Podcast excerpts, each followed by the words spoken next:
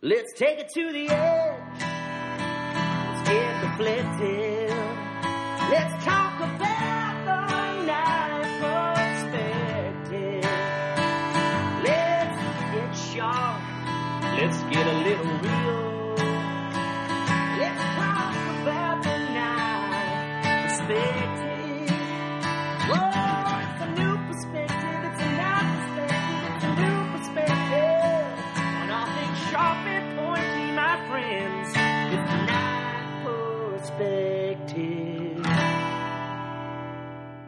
Hey guys, I'm Dan Eastland with Dogwood Custom Knives, and I'm here with my co-host Kyle Daly of KH Knives, and welcome to episode number 013 of the Knife Perspective.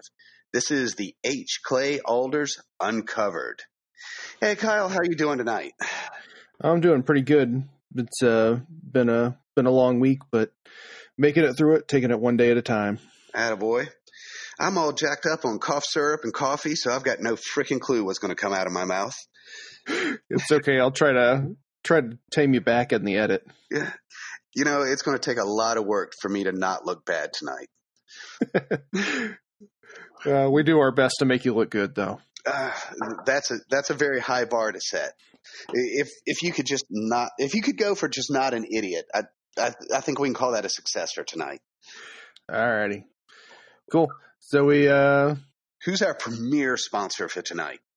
we got uh, Jess Hoffman of J Hoffman Knives slash J Hoffman Hardwoods. Do a, do us a favor and go check him out on Instagram, J Hoffman Knives, for all of his awesome knives. He's getting ready to go on a uh, Hey, don't do us a favor. Do yourself a favor and go check him out. Yeah, he's getting ready to do a show at the beginning of October. I forget what the name of it is at the off the top of my head, but he also has some awesome handle material.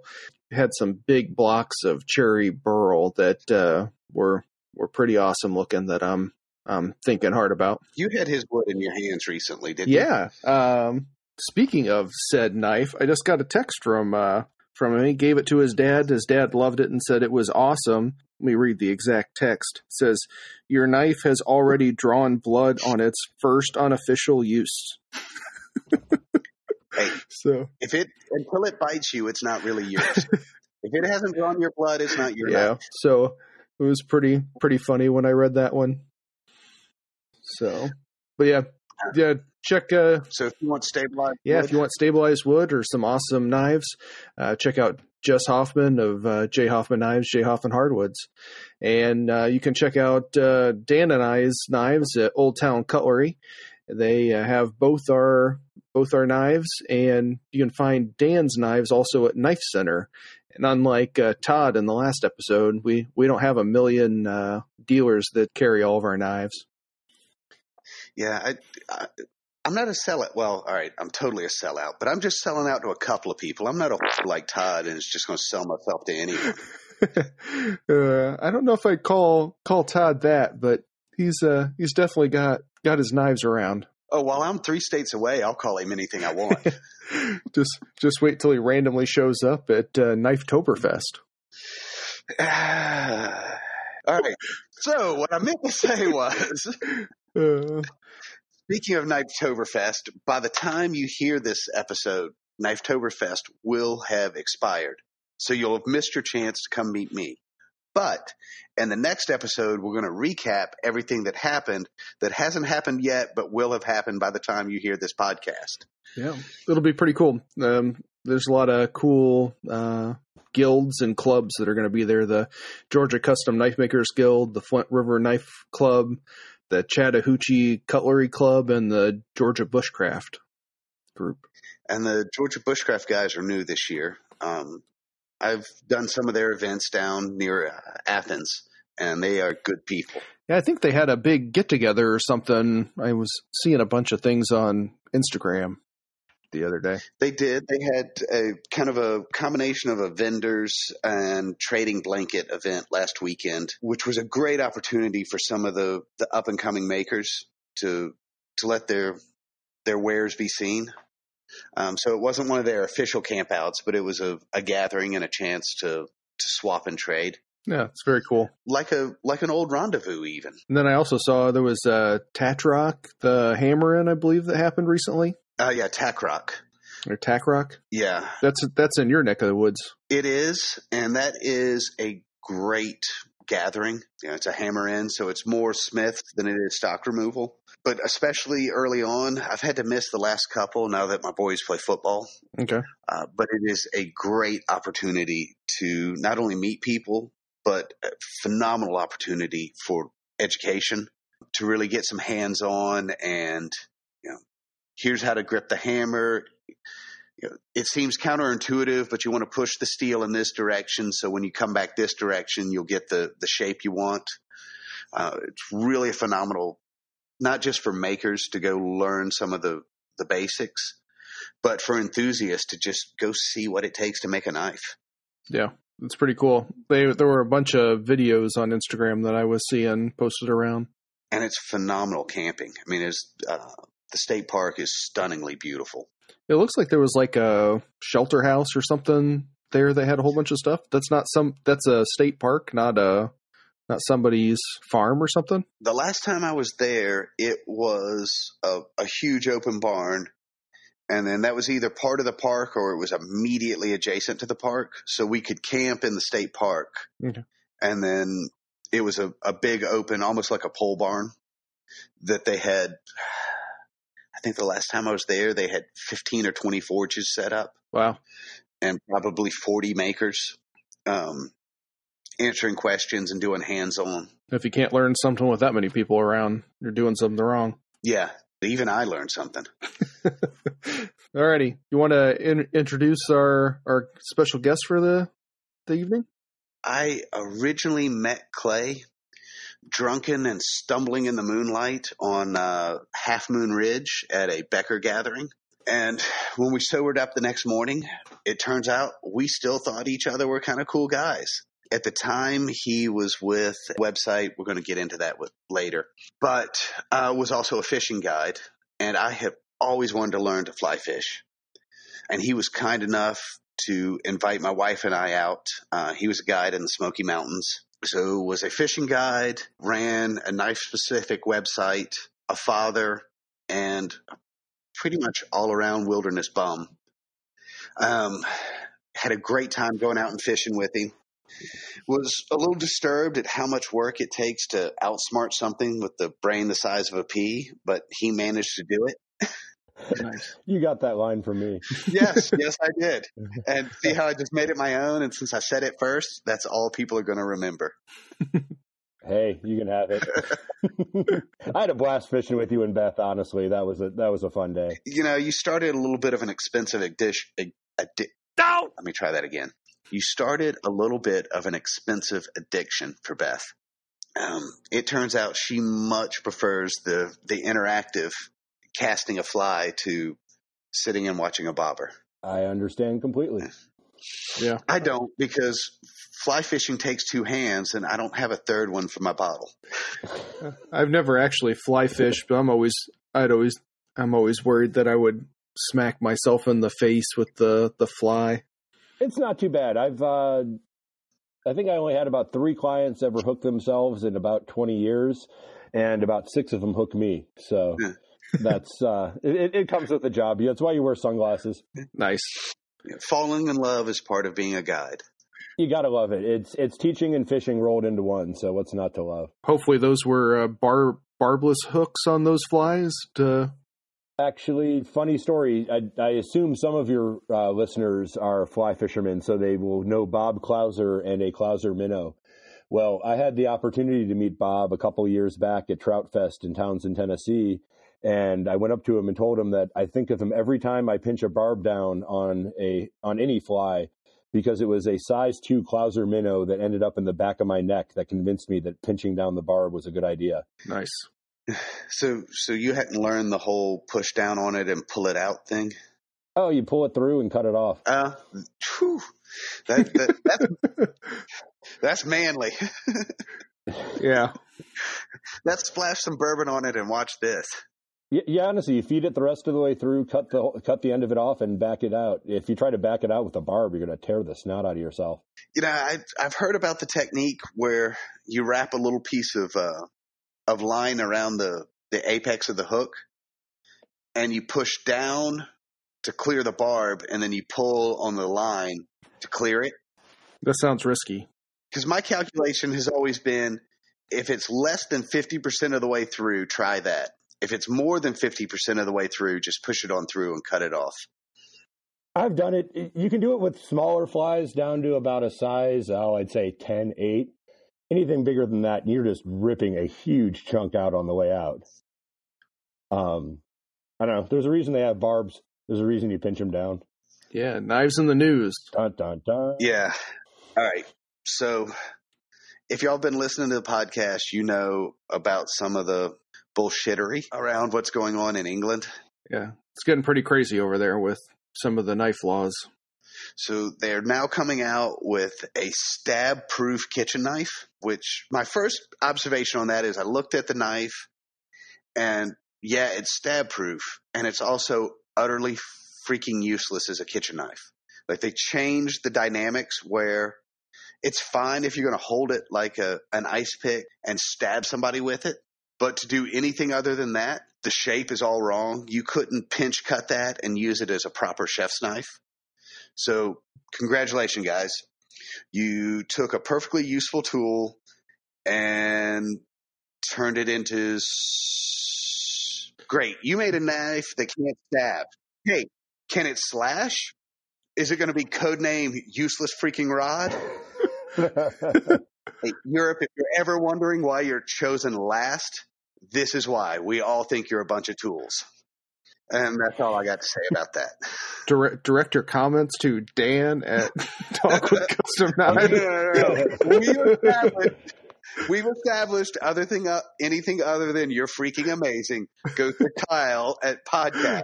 All right, you know what? Go ahead. Send your hate mail to Dan at podcast. Yeah, so the they have a picture of it up on the the link that'll be in the show notes, and It looks like a beluga whale, like with the big, like humped forehead. yeah, it's just a really long. It's almost like a like a boning knife, carving knife, but just Yes. with the the huge point all rounded off, so you can't. They took a boning knife, which is a crappy kitchen knife or chef's knife. That's why it's a boning knife.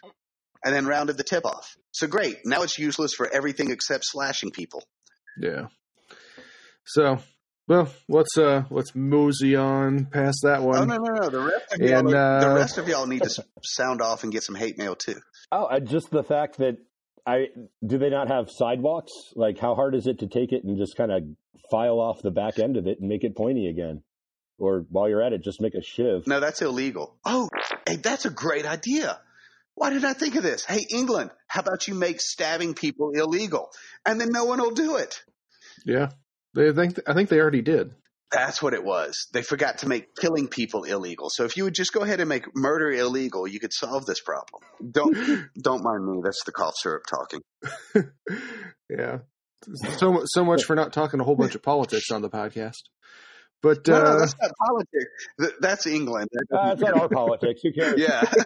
It doesn't count at all. so yeah, our uh, our interview today is with Clay Aalders. He's been uh, been doing some pretty interesting things. I believe I met you for the first time at Blade Show two years ago, and actually got to talk with you for more for more than like 15, 20 minutes uh, last year. I believe so. Uh, you were you were pretty much on the move uh, when I met you two years ago, but I have never seen him stand still for more than 15 or 20 minutes. yeah, he was trying to make all this round. I was a firefighter in college, and my uh, fire chief. I finally introduced my wife to him years later, and the first thing he said is, "Have you gotten him to stand still yet?" He used to uh, keep a piece of chalk in his fire gear, and when we were standing around talking after a run, he would draw a circle on the firehouse floor, and I had to stand in it. That's awesome. There's a joke. Um, I forget who mentioned it for the first time, but they say that if uh, Joe Flowers and I spend too much time in close proximity, we're going to synchronize our vibrations Oh, God, and rip a hole in the fabric of space and time. Uh, It's too probable. We can't allow that. it's like crossing the Yeah. streams. You know, the the dark side of me just imagined what if I put you and Joe together with a bag of ex- chocolate covered espresso beans? I mean, just I know just because I can doesn't mean I should, but it would be fascinating. Lives would be lost. I think y'all could speak in colors. uh, so Clay, uh, where did where did you grow up at? I grew up in Cleveland, Ohio, East Side. Spent my time running around fishing on my uncle's pond and basically spending as much time in the woods out of town as I could. And uh, went through scouts and went off to college and ended up doing some archaeology field work in Kenya and in Venezuela. Came back, was working. Uh, I was just hanging out in Kenya and Venezuela. No big deal Yeah. there. Nothing to see. Wow. So you went to Kenya after you after high school, or I went to well, I went to Kenyon College, K O N Y O N, and then went to Kenya after I graduated. Went and played in the dirt and uh, dug up a bunch of uh, two million year old fossil cut marked bone, and uh, it was kind of fun. We made stone tools, butchered a bunch of goats, created a couple vegetarians that night. Some of the folks weren't too happy meeting the meat. what kind of fossils were you digging up? The bones and stuff over there. Well, um, well, this is in the Rift Valley in Kenya, up at uh, Koobi Fora, where the Leakeys did a lot of their work, and um, we've digging up hillsides with uh, cut marked fossil, like fossil cut marks, where you can tell that they were clearly butchery. And so, the obvious evidence of butchery going on two million years ago. It actually dates back farther than that, but what we were digging up, so two million, probably Homo erectus um, is is the best uh, bet. I know Dan is going like just giggling his brains out over that one, but um, but I've gotten to I guess the bottom line between uh, I came back uh, after grad school, um, was getting ready to apply to PhD programs. My advisor said, "Don't talk about how much you want to teach. Talk about your research goals and grant proposals and funding and that sort of thing." And I said, Well, what if I want to teach? And she said, Well, go teach high school biology. That's not what this is about. I said, Okay, lady, and go sod yourself. And I took my new wife and we moved out to Idaho and I started guiding on the Snake River and building drift boats for Hyde Boats. God knows we don't need any PhDs teaching around here.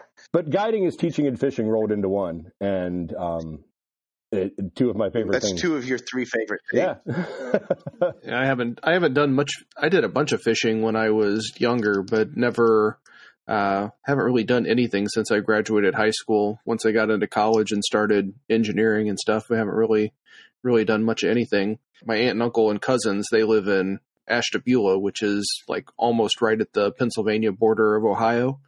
We I, that's Steelhead Alley. I know it well. I was on camp staff for a scout reservation in Rock Creek, which is just down Route 45, about half an hour south of Ashtabula. Yeah.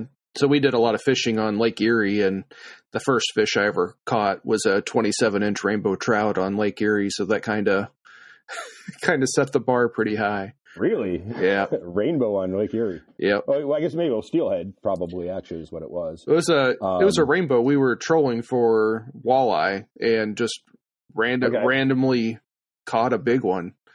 I got a had a picture Oh, of it somewhere. Steelhead are, are rainbow trout. Okay. They uh, what they do is they call it Steelhead Alley. It's normally native to the Pacific Northwest, and um, what they do they're like salmon that they imprint on a river where they're born, and then they go out to the sea, and then they swim back up and spawn. And they figured out we've got the same kind of conditions on the Lake Erie tributaries, and so from just inside of the Ohio border from Detroit all the way through Buffalo, New York. They call it Steelhead Alley, and they stock a couple million fingerlings a year into those tributaries of Lake Erie.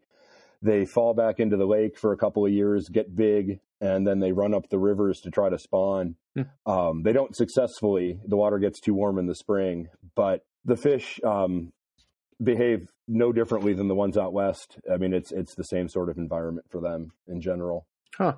That's pretty crazy. Wow, we have really fast forwarded from where did you grow up to, hey, tell us about the whole rest of your life. but we skipped, what was your first knife? Oh, my first knife was probably the my mom for a Indian guides outing gave me or loaned me her. Uh, I think it was like a Camillus Girl Scout, one of those green ones, which I ended up losing my first time going camping with Indian guides. I actually just picked one up last year at the Pigeon Forge knife show, right vintage and right patina, and uh, gave it to her for Christmas. So I I, I righted that first missed That's pretty cool. um, so gave her one of those. Probably after that, my first real knife was a uh, for me was probably a Swiss Army Tinker before I went to uh, scout camp for the first time. From there, I carried a Spyderco Endura all the way through high school. swapped it out in college for a Spyderco rescue because I was on the fire department on a volunteer department in Knox County, Ohio. Then started working at a local REI type place after college, and start and that's where I started getting into Benchmades and some of the other some of the other brands that were really new on the scene in the uh, late '90s. Instead, I went to grad school, went to Idaho, and uh, just started using knives and woodworking and stuff in my daily life. Um, that that's probably the gist of it. The the fact that I'd be using a knife to do whatever on a Tuesday afternoon halfway up a mountain uh, sort of differentiated me from a lot of people uh, for a while, which gave me an angle for my writing. Very cool. So, if you've ever heard the podcast before, and we all know you have, you know about the Dan Kyle scale Okay. on how you met your wife. All right. Well, Now, Kyle met his wife in a very normal, acceptable, eh, American kind of way. I picked mine up at her grandmother's wake. So there's a bit of a scale. We're just trying to figure out where you fall on the Dan Kyle scale. I kind of fall in between somewhere because, in one sense, it was kind of the girl next door. Um, in the literal sense, after college, she was she went to Case Western Reserve and was living with a bunch of uh, there were three guys and another girl, and they had this one big century house next door in Cleveland Heights, and I had the upstairs of a duplex to myself, and her bedroom was 15 feet from my kitchen sink. Um, and she saw you looking through the window, didn't she? um, I saw her ironing. I didn't know who she was um, for the better part of probably seven months or so. She was traveling to Detroit for work. And so I got to know her roommates. Um, I mean, we were a bunch of guys right out of college, and somebody starts the grill. And if the, someone's grill was going, you just went and used their grill instead of starting your own. And drank some beers, hung out, talked, and they finally introduced me when she was in town for a party um, uh, in March. That, that I moved in in like August and uh, met her that following March.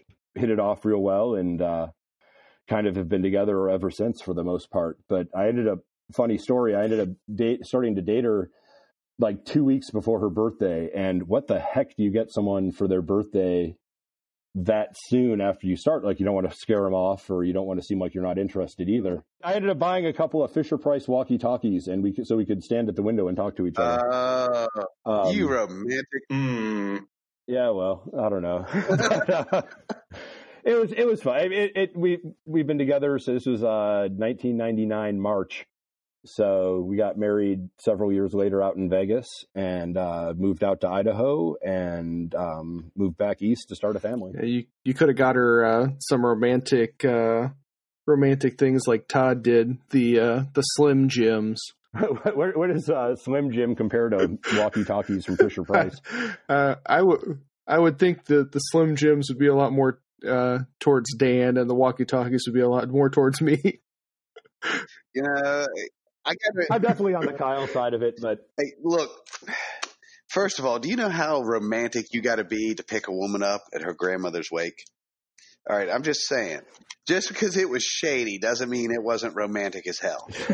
but I've got to admit, I've got to admit, the walkie-talkies. That's uh, uh, that's some next level stuff. I mean, that's the that's the come study in my temple kind of thing. Yeah, that's a that's a pro move right there. Yeah. Well, it worked, I guess. So we we've been together for 20 years. So I'm glad to know you didn't waste that on some like weekend hookup. That is definitely a wife level move. it's worked out well. Yeah, my hat's off to you, sir. Oh, we we we enjoyed hanging out with you and Beth when you came to visit. So Well, that's part of why my ha- hat is off to you. You so landed outside of your coverage. well, I'm in the club with you. So Either of our wives ever sober up, we're screwed. so Tailing into our other one, do you have any tips on balancing work and family life? oh, I'm probably the worst. Uh, I, I guess the probably the biggest tip is don't volunteer for anything. Yeah, I started out volunteering as a K through four lacrosse coach for uh, girls because I played in high school and college, and uh, the coach's daughter decided to play softball, and suddenly I found myself head coach of K through four. And fast forward a couple years later, and I end up running the middle school and K through four programs and head coaching middle school girls. because the guy who'd been running its daughter is now a freshman in high school, and so suddenly I'm doing a lot more. Speaking, uh, the Peter principle is in effect for sure. I am way ahead of myself right now, and then uh, similar situation with Cub Scouts for my son. So I am now a den leader. Just spent last weekend at adult leader training, and uh, yeah, I uh, stay busy, and then I I work for Knife Magazine uh, more or less full time. So yeah, uh, I, I, guess I stay busy doing stuff with my kids. Uh, is probably the best home life thing. It's if I'm with them, then I'm if I'm coaching or doing or doing scouts. So your advice so, is don't do it. Uh, you'll have more time if you don't volunteer for anything, but by volunteering, I'm doing stuff with them too. So I don't know. It's a balance. I've always gone with you'll just figure it out. Run around with your hair on fire. Seems to work for me.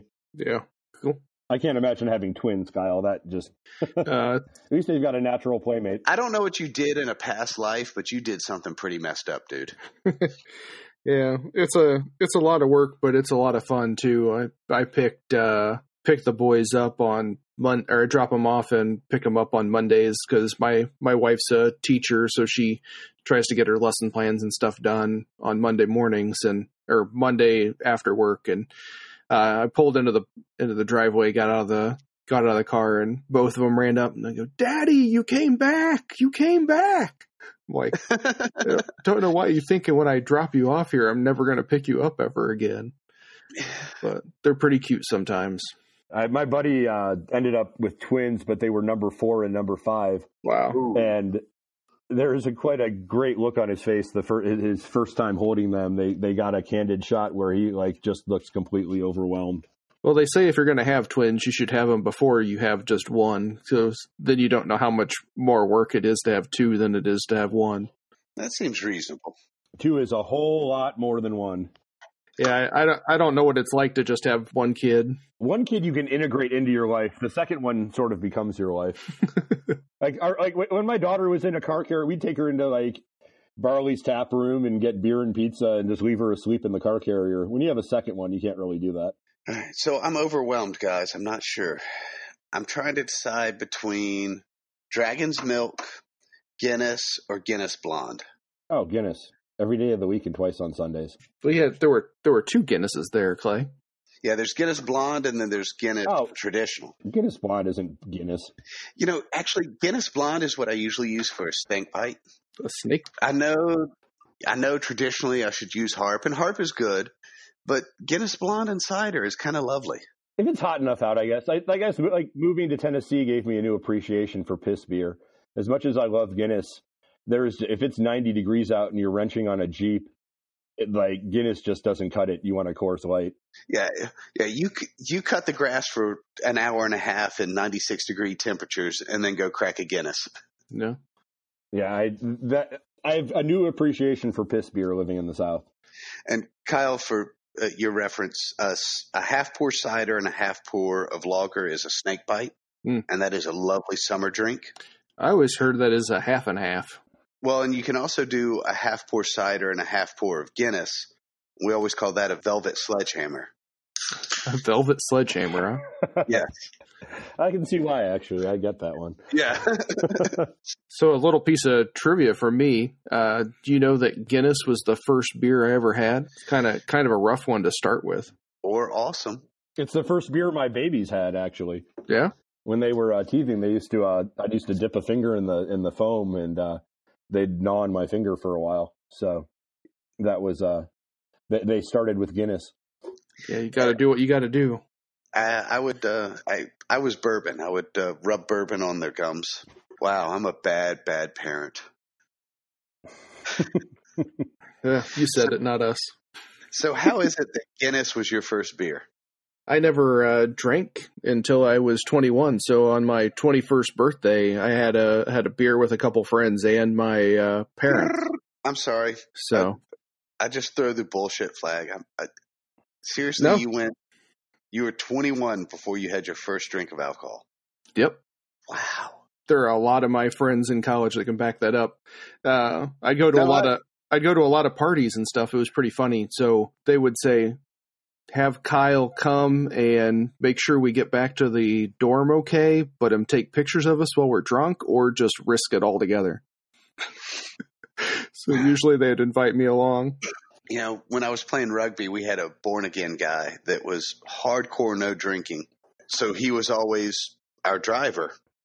And it was, God, I, it was probably two and a half seasons before I picked up on the scam. But he'd give us all a ride home. So he would pile in. He had this big LTD and he'd pile us all in and we'd start driving and you know, we'd start to, it was hot.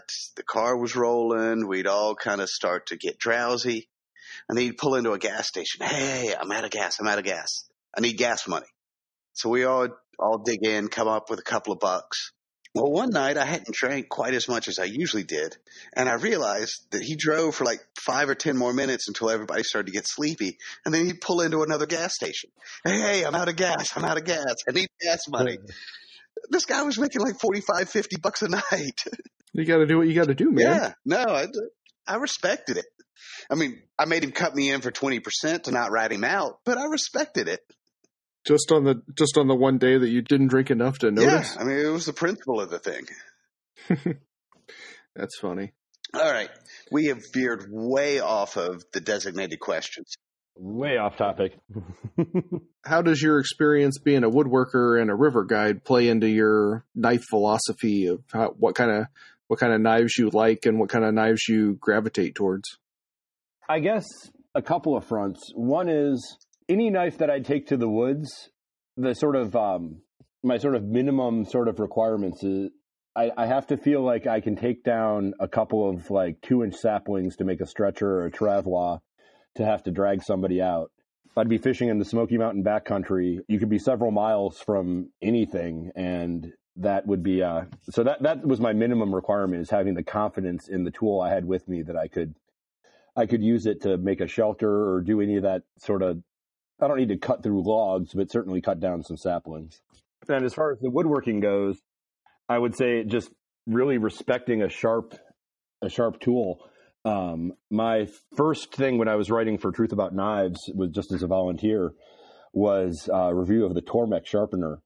I knew it was a piece of gear that a lot of people had probably never seen in the knife realm. And there is no better tool on earth for putting a freakish edge on chisels and plane blades than a Tormek. Sharp, sharpening cap irons is where I got my education on sharpening. What's a cap iron? Um, it's the blade in a in a hand plane. Oh. Not only do you have to have the the edge very precise, but it's got to be really polished so that you can make very very very fine cuts. Some of the old articles that I read in some of the old uh, woodworking magazines talked about that the minimum requirement for the polish on your cap iron was you needed to be able to hold it at a 90 degree angle on newspaper and read the newsprint in the reflection of the uh, the blade. That's a little excessive, but I get the yeah. point. Yeah, it's excessive until you start dealing with some really complex grain, like some uh, like really knotty oak or some crotch mahogany or something like that. Hmm. And now I'm just totally justifying the lengths I went to sharpen. Well, when you're talking about the Tormek, the other thing it's amazing for, and I don't do a lot of wood turning, but you get all those weird gouges and all these weird odd shaped things. And the Tormek, there's a jig for everything. And so if you're having to like sharpen something that's kind of scooped out, like a gouge and thing, having the right the right jig on the it's a low speed uh, for those who aren't familiar with it, grinding wheel that goes through a trough of water, so it's always cooling down your edge as it grinds then it has a, a series of jigs, everything from axes to planer blades to knives to chisels and plane blades, um, gouges for wood turning. It, it's a pretty incredible system. It comes from Sweden. When you go wrong with a paring chisel or a cap iron edge, that's an inconvenience. When you go wrong with one of the gouges, if you're turning, that's catastrophic. If you're lucky, it's just catastrophic for your raw material. Yeah, it has catastrophic consequences for stabbing yourself in the arm. Yeah, no. It, you know, there's a lot of spinning blades of death that I'll work with, but I have not. Uh, I don't turn yet. And that's just a whole new level of things you got to worry about. it's an entire skill set unto itself. I mean, you could be just a wood turner, like Oh, yeah. never deal with table saws, never deal just wood turn. I mean, guys who can do everything from turning their own table legs to hand planing the tabletop. What it, it it's amazing the stuff that people can do.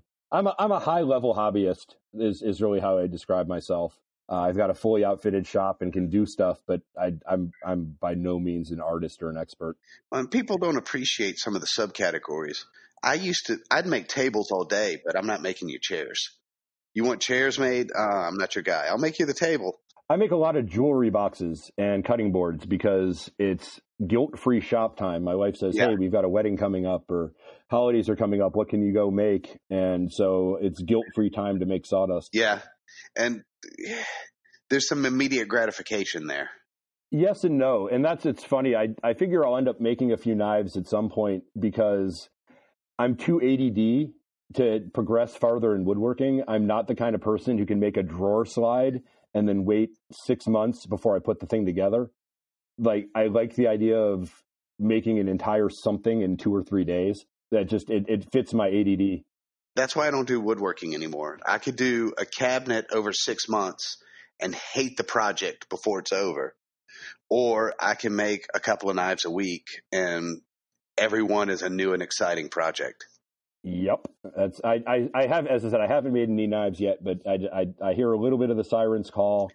Just not that I ever want to go and do it on a hardcore basis. I just think it'll make me a better writer if I if I go through the process more. I've actually been offered a chance to go out to Murray Carter's uh, bladesmithing school, and I need to find a way to take two months or two weeks off of my life and go out to Oregon and do that. But All right. So this that's a big lift. this offer is going to sound like shite right after that comment, but I was about to say, anytime you want to come down, we'll do a little fishing. We can uh, you can make a knife at the shop. Deal. Every, all right, Make a point of it. y'all heard that. Not that far away. y'all heard that? He's coming down. And you just want me to scout your water for you. Pretty much so. so, speaking of knives, what is your favorite knife? It, it can be pattern or specific knife. Favorite like pattern, like well, you had a couple of questions in like specific knife, like the ones that I'd run into a burning building to grab. Um, I'll get back to. Yeah. Favorite pattern in general is the Kephart. As a Smoky Mountain fishing guide, I mean, it, it's what the man carried on the same rivers that I was guiding. It, it, sort of went through its natural selection process and refined. I mean, it's right here in these woods, Yeah. and so it's sort of the pinnacle of what one needs to get around in the Smokies. It was designed for the environment that you spent your time in. Exactly. It's like if I were up in the North Woods, like a Finnish Puukko would be would be it, you know. That, but there's there, it's just such the perfect blade for this area of the country. If you're talking like my favorite knives I own, there are two that I'd run into a burning building for.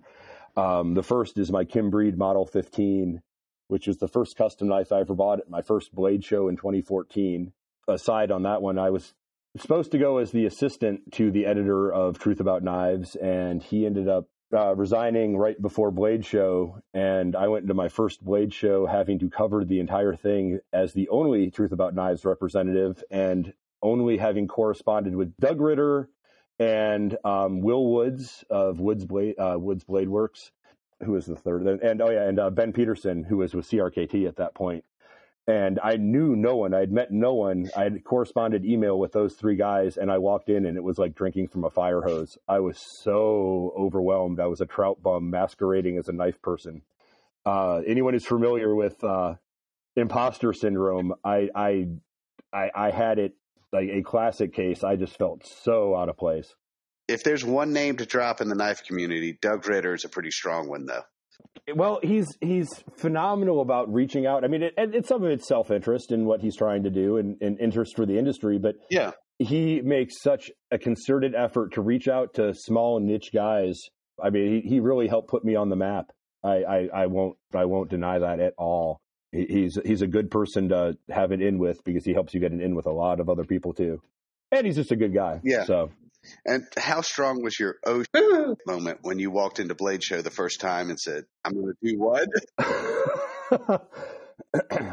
Oh, I, I, as I said, it's like drinking from a fire hose. Like uh, there's just, I can't think of a better, better description than that. I sucked. I, I, I sucked. I just know it. I've been to four blade shows and I still get it like almost every time I'm in there. this year was kind of interesting. Now that I'm with Knife Magazine, it it's different. And I, I was a slightly bigger fish in the same pond um, this time around, which was kind of neat.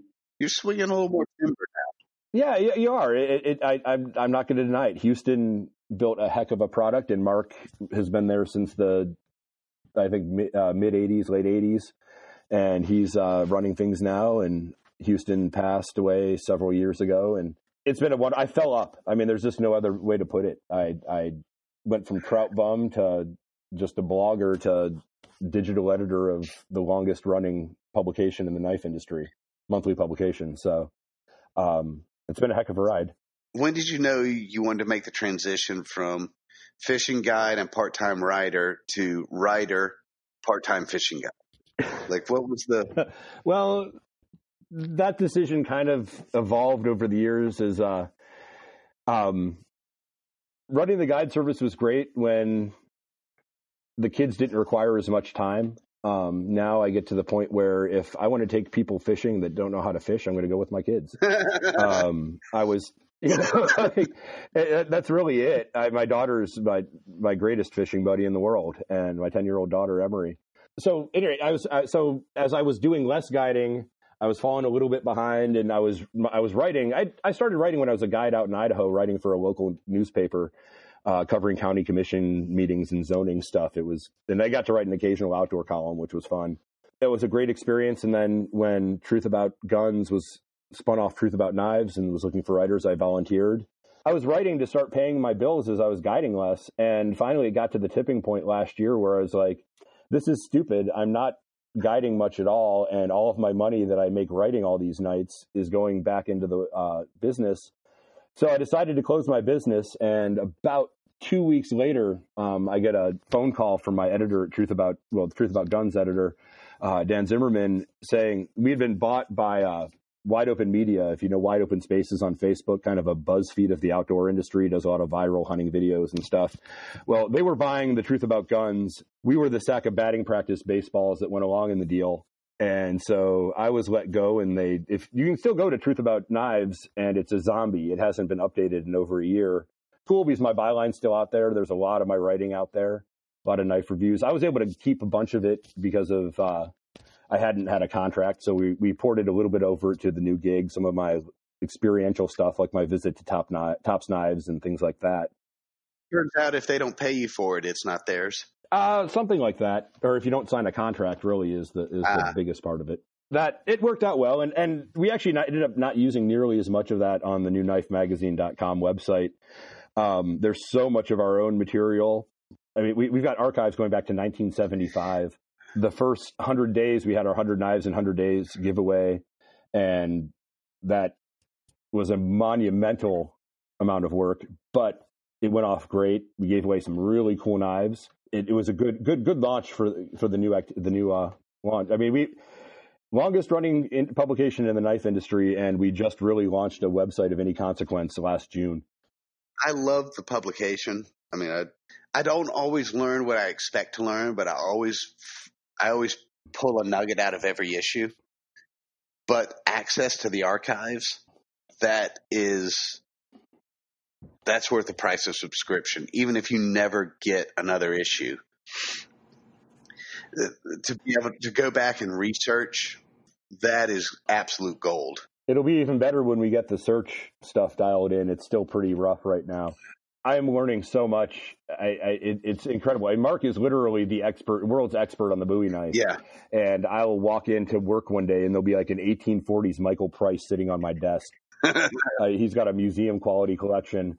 We use a, uh, a, a genuine World War II Fairbairn dagger as a letter opener in the office. I love everything that is both It works. wrong and right about that. It works really, really well. Well, it just, I don't know if you've ever held a genuine Fairbairn. It just wants to poke something. It, I have felt very few knives that just feel so alive in your hand as a Fairbairn. It's pretty cool. It's neat. I just never know. I, as I said, I got a Gil carving set. I traded Mark. Uh, he's gotten me into the uh, old rusty pocket knives, as uh, Mike Crenshaw likes to say. And I traded him a 1920 to 30 uh, Utica Physician's knife, Ah. mentholatum, pearl handle, beautiful, almost mint condition, not quite. I traded him for a 1965 Gil carving set. It's got the Manti Utah stamp, and uh, I never know what I'm going to see. It's it's been a hoot. Other than the Kephart, what is your hey? I've got to run out and use this knife. Well, the run into the burning, I've got a bit of a confession. I was actually thinking about this today. This is the first time I've told anyone. I haven't even told Mark. So, my other knife I was going to say is my Murray Carter that I'd go in and run into a burning building. I have to send it back to Murray Carter because I was a bonehead, but I've been putting this off because I fear the answer that I will get back is that I need You heard it here first, people. Yes, this is my knife confession. Um, the, the the the solution is that I need to commit seppuku. But one night, I, I normally only pull the Murray Carter. I make like sixty pints of salsa a year. I, I can it from tomatoes in my garden, and I usually like I, I, I when I pull out the Murray Carter, it's when I've got out my good wooden cutting board and a big bushel basket of tomatoes, and I'm ready to go to town for forty five minutes. I don't usually use it on a uh, weeknight cutting vegetables for dinner because I'm too distracted. There's too much going on. But I had just gotten it back from uh, spa treatment, and the first time using it, I was smashing garlic, and I didn't notice. I ground the tip into the cutting board and snapped the tip off it, and I need to send it back. But I am just so embarrassed about that. But I figure you, you heard it here first on Knife Perspective. Uh, Clay Aalders uh, broke the tip off of his Murray Carter, which it, I, I am still heartbroken, but I'm so embarrassed that I have not sent it back to Carter San The yet. first step for resolution is admittance. So you've confessed your sin. Now you can be absolved of your sin. Yep. So that that that and my Kim Breed are the two, God. We this has been a heck of a diversion. Um, the Kim Breed and the Murray Carter are the two knives, the two individual knives that I'd go in and go grab out of a burning Building. But what are the ones that you you've got the ones that are that you only use on special occasions. That's you you you're going to the burning Mhm. building. I only use this for special occasions. What's the one that when when you got to go to the woods like hey, I've got this in my hand. I got to go cut some stuff. Um, What's your user? What's your beater? honestly, the one that I've carried the most for the, the final year of my guide career, and I, I still have it on my belt of my waders, is the uh, ESEE PR4. Again, a Kephart pattern. I added some uh, uh, cutting board liners to it. The scales are a little thin on it, but uh, that thickened it up a bit, and I, I just Well, that's because you have ginormous hands. not in particular, but I, I just love this. I, I, I, it again, the Kephart pattern, the size is just so good for what I do.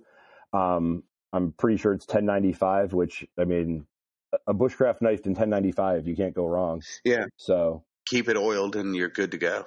yep. Well, it's got that uh, tumbled finish on it. It's, it does a really good job actually of uh, corrosion resistance. I've, I've been really impressed. It's been, it's been dunked in the Smoky Mountain streams quite a few times and, and, and, and, and stays pretty clean. Cool. What what knife do you always take with you when you go out guiding or camping? Well, I was gonna say that it was that one. Um, before that, I, I, I, my Mora Bushcraft Black is in the uh, in the rotation. Some of the other ones I've really loved to carry uh, because I've, I've carried knives when I review them as well. Uh, Wilmot uh, Warney, which is a real ugly kind of an A10 looking knife. It's one of those knives that's so ugly it's kind of like cute. It's a gnarly uh, crew wear Wharncliffe thing that I just I'm really fond of. Um, the ESEE Junglas 2, which is big, but in the spring when you have to clear some limbs out of fishing holes and stuff, that's a good chopper that isn't too big to carry on your belt. Uh, what are some of the other ones that I've used along the way? Caleb White, uh, he's a custom maker out of New Hampshire. Um, one of his knives I've carried a bunch is uh, Penance. Uh, it's a it's kind of a gentleman's fixed blade. It's an interesting one um, with linen micarta and uh, Hamon on it. I he's a real good up and coming maker. I'm a real fan of uh, Caleb White's work. Um, uh, what are some of the other knives I've carried guiding? Gerber Strong Arm. That's probably my favorite Gerber to come out in the last several years. Uh, that's very, very solid knife. Those are the big ones. There have been some others along the way, but th- those are definitely the highlights. Cool. Getting to review a bunch of knives and work with a n- bunch of knife makers. What's your grail knife? What's the Oh boy. what's the the knife you just have? The next Kephart to come on the market, like original. Um, there's one that's rumored to be out there that I I think would be uh, a Grail knife for me. I mean, production knives are, are, aren't Grail knives, and to me in general, so it has to be something kind of special or something with some history to it. I, I mean, it, I'm lucky that I, I'm well enough off that within reason, I'm not just going to go drop fifteen hundred dollars on a knife because I could, but if the right thing comes along, I, I certainly can. I, have got a I've, I've got a couple of Eastwind knives, including one of his original Kepharts from the uh, Becker project. That's I mean it, it's gonna hard to top that one. I mean, on not I'm not blowing smoke at Dan, but there are only twelve of them. He owns one. One's in the museum, which means only ten of them are in private hands. So that one's obviously pretty special.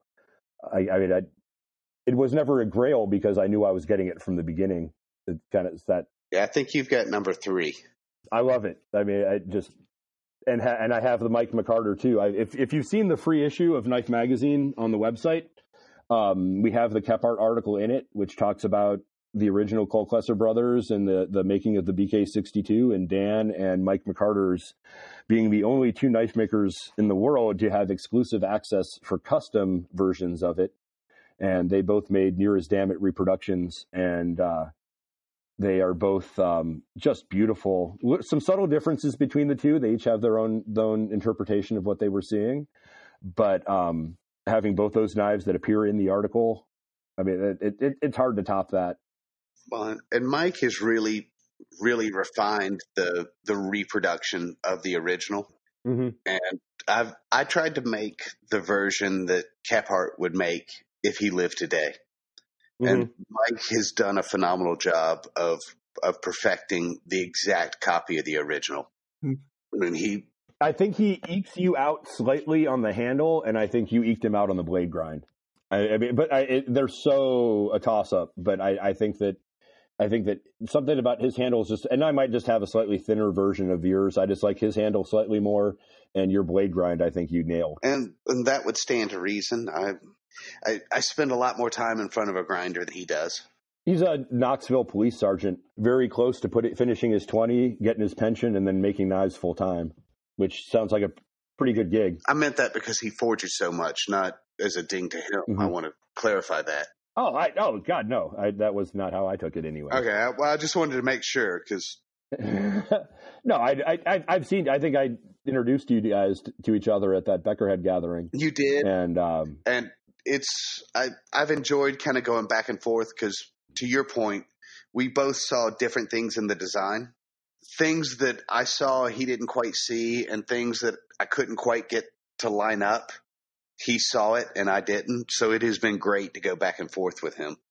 It's I, I one of the things I have loved about being a writer in the knife industry is watching is just sitting on the sidelines and watching knife makers collaborate at this point in my career where I wasn't at that first blade show, I am very fluent in knife.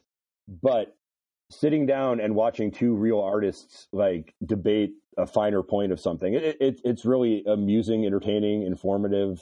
I mean, it, I love it. Yeah, the last Beckerhead gathering, he and I probably spent 45 minutes talking about adjusting the grind line and where that moves the balance point.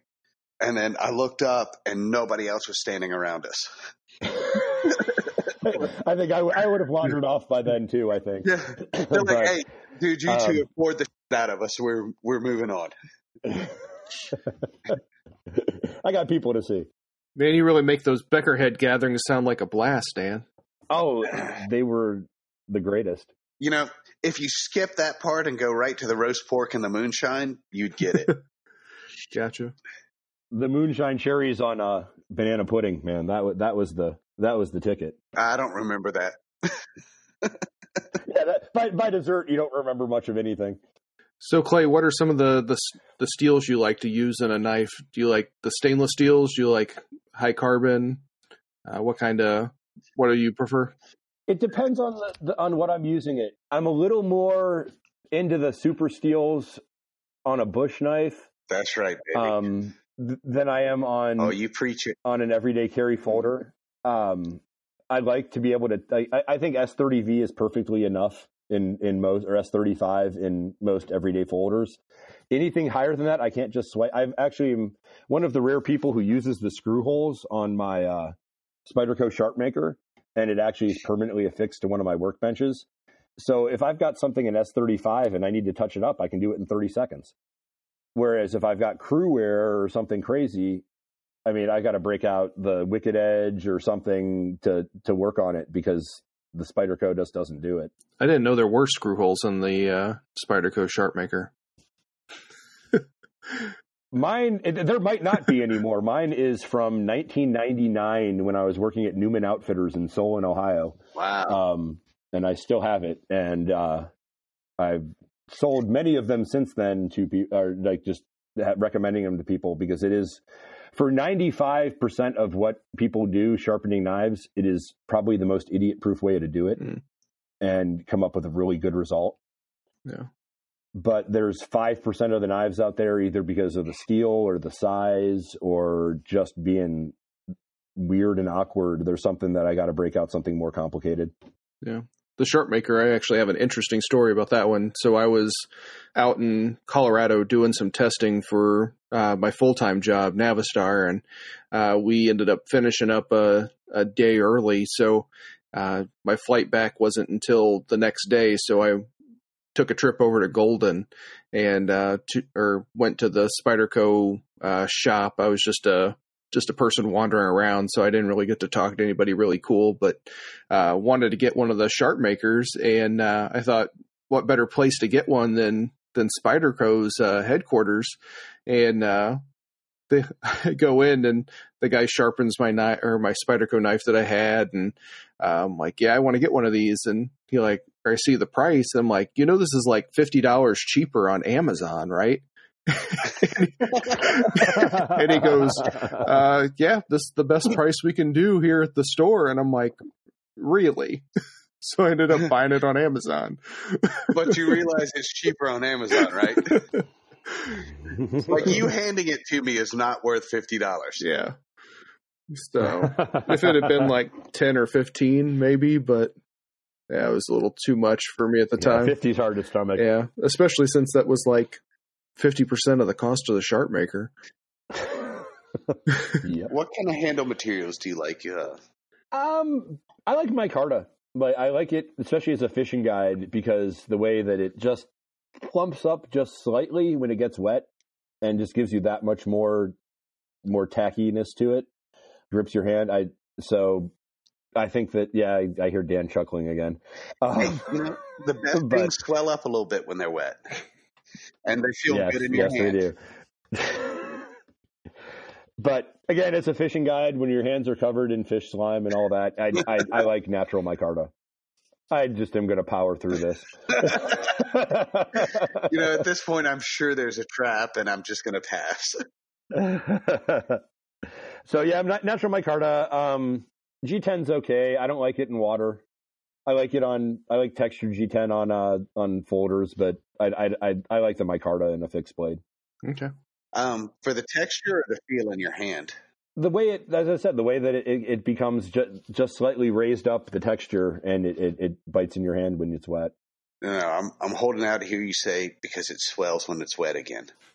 Yes, I know, and I'm, I'm avoiding it like the plague. Have you used any of the the crosscut micarta where the all the layers are perpendicular to the the handle? Have you seen any of that? I've seen it, I've seen it, but I have not used it to the point where I could render judgment on it as far as if it behaves differently. It looks cool for sure. Yeah, the there's a guy, uh, GL Hansen and Sons, that makes some some really cool stuff out of. He was in California, now he's in Idaho, I think. I I also have some. I bought. That's a bit of a trend. Yeah, I uh, Yeah. Hey, look, you run a business. You're leaving California. one of the knife shows that I was at up in Wisconsin, one of the guys had uh, just a ton of this uh, two inch thick original Westinghouse uh, micarta that I ended up. I, Ooh, That's I bought- a solid find. I bought all. that ivory micarta. no, it's just the the regular. It was like a Oh. chocolate, uh, dark brown, Okay. uh, and I bought I bought all six blocks that he had on the the table. Yeah, that's a solid find. It will straight destroy a saw blade. Oh yeah, but uh, it looks beautiful on a handle. hmm Yeah, I was I was pretty excited to have that, and haven't haven't found anything that looks kind of that good so far. I've had people actually argue with me that it's not wood. Like, you do know I made made this handle, right?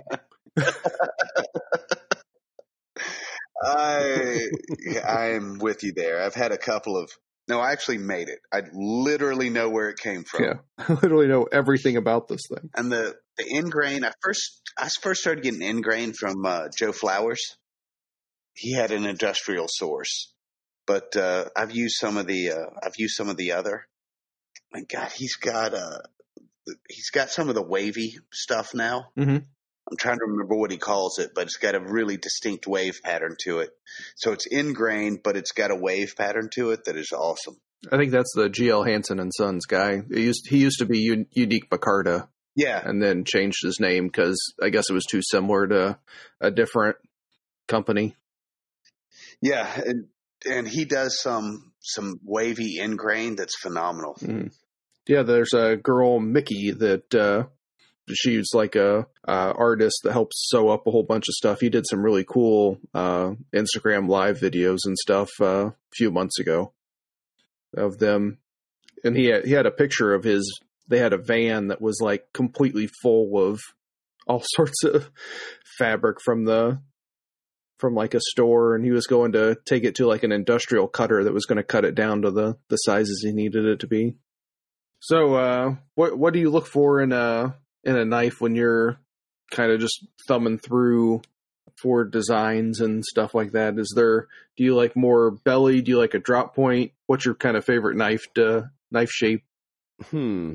Um, probably a drop point. I'm not a big, not big into huge like clip point type Bowie style. Um, just simple. Again, like the Kephart, it's the most unassuming looking pattern. If you're looking more toward everyday carry knives and what I look for, I'm a big fan of a Wharncliffe blade. I like how a lot of what I have to do, like parents relate to this, uh, box tops for your kid's school.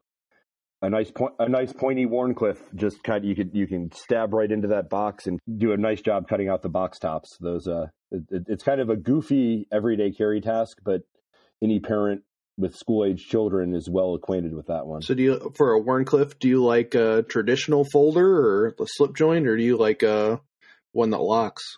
Or fixed blade. A little of both. Any of I said I've got that Wilmot that I really like. I, I like more of a drop point probably when you're going into like an actual bush blade than a Wharncliffe. But for again for detail work for everyday carry stuff, that Wharncliffe I think is the best everyday carry shape you can get. And um, kind of moving from knives in general to you specific. How did you get started in publications? I mean, you talked about being a firefighter and a guide, but how did that shift into writing? And an archaeologist. Don't forget that. Well, as, Oh yeah, yeah, well the archaeology thing. Well, that was that was fun. That was because uh, that was because of the chicks, wasn't it? I Go ahead, be honest. You can admit it. The archaeology thing actually is because when my mom, when I was little, my mom was finishing her PhD in art history and would take me down to University Circle in Cleveland, and she would drop me off at the Natural History Museum when she went to go do research at the art museum there because they're just across the circle from each other. And I'd run around with the Lucy skeleton and the dinosaurs and Okay, all of that kind of stuff. So I just I've always been interested in it. a few of our flan- fans. All right, we got five of them, but one of them reads Dresden. Hey, you're you're growing. We are. One of them reads Dresden Files and is absolutely having a giggle fest right now. I can't say I'm familiar with Dresden Files. What is that? Uh, it is a book series. Off the air, I'll tell you all about it because Okay. I don't want to get totally distracted and maybe reveal too much of my inner geek. Are, are you one of the five fans you're talking about? Maybe. I might be. I I, I hope we've. I, I've maybe a- added number six with the uh, posting them on the uh, uh, Knife Magazine newsfeed. No, no, no. Your wife listens. That's seven. We have seven followers right now. Sweet. Yeah, we got a few more than that. I'm sorry. But I'm sorry. When you started talking about Sue, I geeked out a little bit. I didn't mean to distract you. So you were running around the Natural History Museum. yeah, and so that I, I had a genuine love of uh, anthropology, and so after after college, I I majored in anthropology at Kenyon, and as I said, did some archaeology work and made stone tools and butchered goats and It was uh, actually uh, flint knapped, or well, if you freeze chocolate, it actually, uh, I don't know if you know this, it uh, has conchoidal fractures just like flint.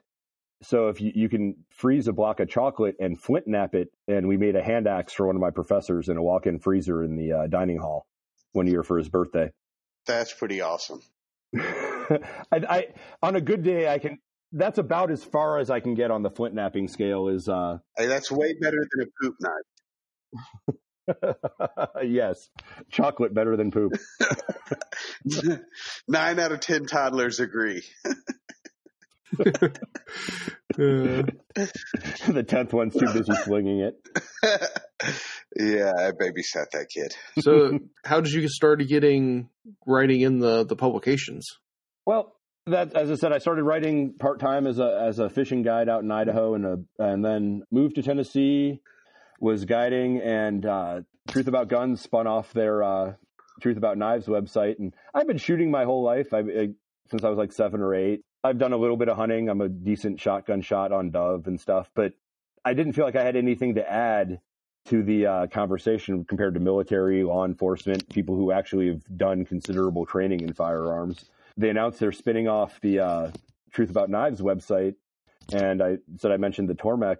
I felt between being a woodworker, an archaeologist, a fishing guide, an Eagle Scout, I had some bona fides when it came to knives that I didn't have in the firearm community but this would give me an in with the truth about guns. I'd been reading the website for a long time, and they seemed like a cool bunch of guys, and it was a heck of a ride.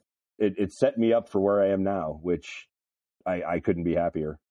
We've been dancing around it. Do you want to talk a, a little bit about uh, about that whole ride, or Yeah, the Knife Magazine thing. Um, as I said, we're the oldest, uh, longest running. I mean, the truth about knives? We've we've been pimping Knife Magazine for years. Well, weeks. Oh, that's well. The truth about knives, it was a great experience, and I, I, I don't harbor any ill will toward Dan, especially. It wasn't his call to let me go. Farago sold it. Good for him. Yay, capitalism. He made a lot of money doing so. He built a heck of a site. It's the most read firearms site on the internet. And to just be a tangential part of it, I had my own little fiefdom over there, and it was a it was a hoot. I got to set my own agenda, and as long as I was getting content out, that's all that mattered. And to them, I, it was real hands off. So you were editor about Truth About Knives, which was the, spin-off of Yeah, exactly. Um, I was I was a volunteer writer, and then I was the managing editor for five years or four years, I guess. Um, wrote for them for five, was the managing editor for four. It set me up. It, Mark could have found somebody with a greater overall knowledge of knife of knives, especially in the historical stuff, than he got with me. He could have found someone with more publishing experience than me, but he could not find that Venn diagram ten minutes from his house. and Um, Mark is the editor of Knife Magazine. Yes, he is uh, publisher, editor, owner, and uh, grand poobah. Um, and just, I mean, he's brilliant. He's he grew up doing the knife show circuit in Iowa with his father, who is himself a heck of a collector and knows an awful lot about repairing 19th century switchblades and stuff. I mean, it, it's he, ha- he he came from the right spot and it set him up, and he took it and ran with it, and's been doing it for a long time. And I've learned so much just going into the office every day. It's been great. So to streamline a little bit, you got your start writing for Truth About Knives, became editor of Truth About Knives. When they got sold, you started working for Mark, and that's where you are now. That is correct. And sorry He needed someone to launch this new website project, and I was a very good fit. sorry to lay that lay that out CAT equals cat style, but some Oh. some of the listeners No, it's fine. some of the listeners of the podcast are not industry guys, so I just wanted to connect the dots. Yeah, that no, that that's fine. And it, it I've had a very convoluted path between the firefighting, the archaeology, the fishing guide, the boat builder. I mean, it's it's been an interesting waste of a uh, better part of my working career. I've liked it quite a bit. What was your inspiration to write? I went to an all boys private school that writing was really, really focused. It was, really important to the curriculum, no matter what the subject. And so when I got to Kenyon, which is known as this famous English school, E.O. Doctorow went there, P.F. Kluge, Paul Newman's the most famous graduate probably, but Oh, hey, I Yeah. heard of him. yeah, Paul Newman. Uh, you know, when you're buying the salad dressing and the spaghetti sauce, the educational charity is Kenyon's endowment. Oh, So I didn't know that. Yeah, he got kicked off the football team for getting in a bar fight, Really? and that's when he focused. That's when he focused on acting full time. God, I you know I respect him a little bit more right now. Are there any other writers that kind of have inspired your writing style that have influenced kind of your format or your your thoughts on stuff? Um, I don't know, like writers particular. I, I'm I, I really do dig Tim Stetzer's work, and uh, in particular, uh, Kim Breed. Again, he writes for the publication that shall not be named, but he's still a good guy. Um, but uh, honestly, the the biggest inspiration for the what I do on Knife Magazine actually was the um, was uh, Instapundit, which is a political website by a uh, law professor at University of Tennessee, and he it's just a news aggregator of everything political he can find, and he'll do like a block quote and a link and a, uh little snarky comment or two, and so if you look on the Knife Magazine website, we have above the fold is all original Knife Magazine content. Below the fold is our never-ending news feed, and I update that six, eight, ten times a day if I can. And there's always new content. It's other people's content, but I'm aggregating it from other sources. I I share the Knife Perspective podcast and a couple of others. Um, lots of YouTube videos, lots of knife reviews from uh, some of the the real well-known knife reviewers. Everyday commentary uh, being one of them. Everyday Tactical Vids, which is a YouTube channel with Tim Carpenter.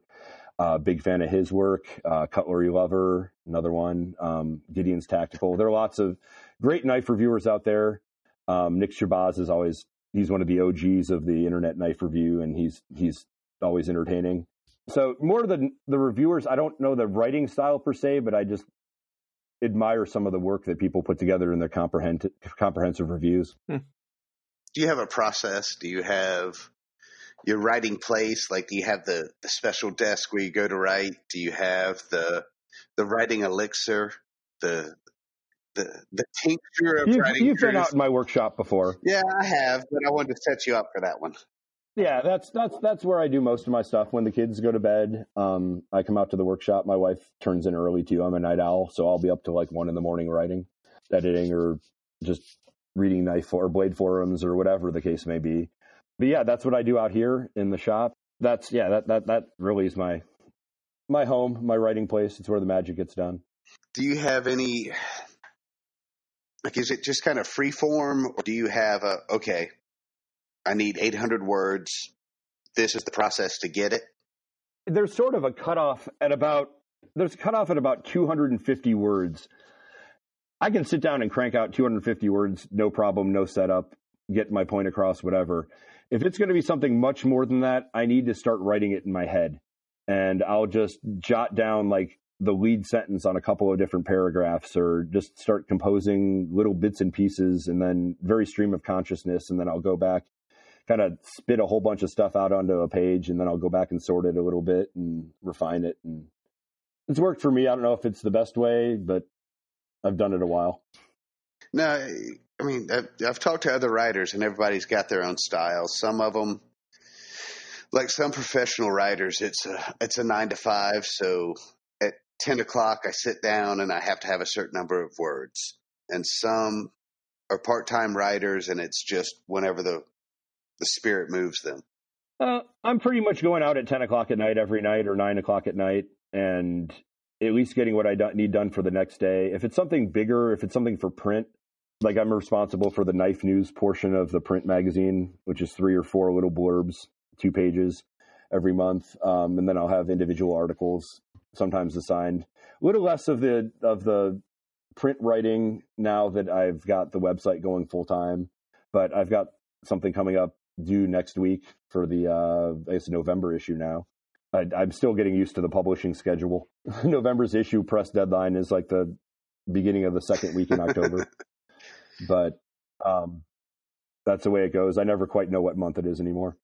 Yeah, so it's it's a little bit of pull it out of the ether. It's a little bit of plan ahead. Yeah, it, it depends again on how big the piece is. Um, If it's something that's going to require a couple of interviews or a couple of phone calls or a couple of anything like that, that I need to do in little bits and pieces, and I'm getting better at budgeting that time. It's it's def- definitely different than what I was doing with Truth About Knives.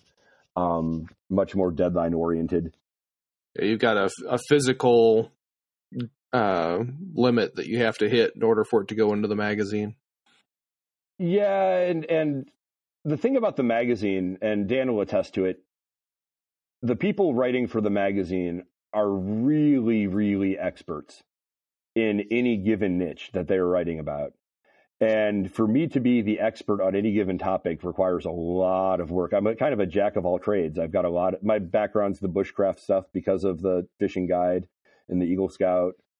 And for instance, writing this article on the uh, Speed Tech Synergy and the uh, WE Synergy 2. I mean, I had interviews with Jim O'Young, Jim Bruns of Hogue, a couple people at WE, um, Allen Elishewitz was an interview for that one, and it was my first really, really big, not human interest, but actually I was the subject matter expert on a knife article, and that was a really cool experience getting to to step up to the plate with that one. Very cool. What are uh, some of the things you look at look for in up and coming makers to kind of feature write about? At this point, when it comes to writing about makers, it's just people that I've gotten to know through a friend or like someone says, "Hey, you've got to check this guy out because he's a real he's starting to make some good stuff, uh, new on the scene sort of thing." Dan's introduced me to some people, and uh, I think you brought somebody around earlier at Blade Show this year, um, or someone came and you had recommended them or something. But um, yeah, it, it's I know what I like. I don't like a lot of crazy Damascus. Uh, I think it detracts if you're going to have Damascus, don't have a real funky handle too. I yeah. think it's ugly. um, if you're gonna if you're if you're gonna highlight, don't have the blade and the handle competing. Okay. Um, one or the other. That I, I mean, if I had to have a style like that, um, going back to the young makers, as I said, Caleb White. There's a young girl out of California, Nicole Lindstrand. She's 18, um, might be 19 now, but she does a lot of uh, a lot of like uh, frontier reenactment stuff, and so her knives are very kind of revenant style. The guy who made those knives, uh, Michael Mann, out in Idaho, it, it, it, does a lot of good period stuff. Um, he's obviously he's older and established, but she's one of the up and comers in that genre. Liam Hoffman, I mean, he's obviously a wonderkind. Um, everyone knows Liam. Other young makers, I mean, yeah, it's it. Everywhere you look, I mean, I forget. I think it was Ethan Becker who said that even the bad stuff coming out these days is better than two thirds of what used to be out there. It just it the the, the industry and and the the whole craft has grown so much through ABS through.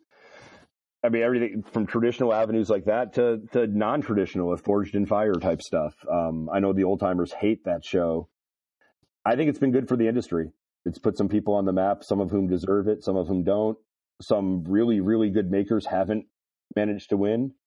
Um, it's I think that that's been a, a, really good place to learn about some up and coming young makers. Really, Ben Stark, he's another one. Uh, he had this crazy uh, Iron Man knife go viral about two years ago. Another young kid um, with a very developed personal style. I guess I like seeing something. I guess that's going back to Nicole or Caleb does a lot of uh, Hamon work people who've got something that they've kind of latched onto, either a technique or an aesthetic or a niche of some sort, and they're really trying to perfect a niche, not trying to do everything. Gotcha. How do you pick? Like, if you're going to pick a, a maker or a subject, what what's the process for you to to pick what you're going to write about? I need to have a story.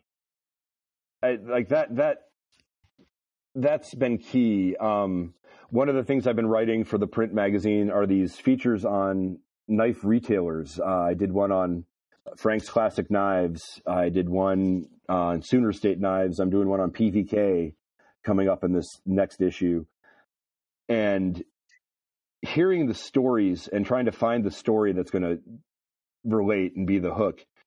I remember Sooner State uh, was funny. His he he told the story of how his daughter uh, he mentioned he might want this one knife for uh, Father's Day. So his daughter goes down to the basement, pulls it off the shelf, wraps it, and gives it to him. um, you know, like that, that's the kind of thing. Again, you chuckled. Well, I try to find those stories and something that's going to kind of make someone Well, smile or chuckle or well, and I laugh. make it relatable. I laugh for a couple of reasons. Of you know, what knife do you get a knife maker?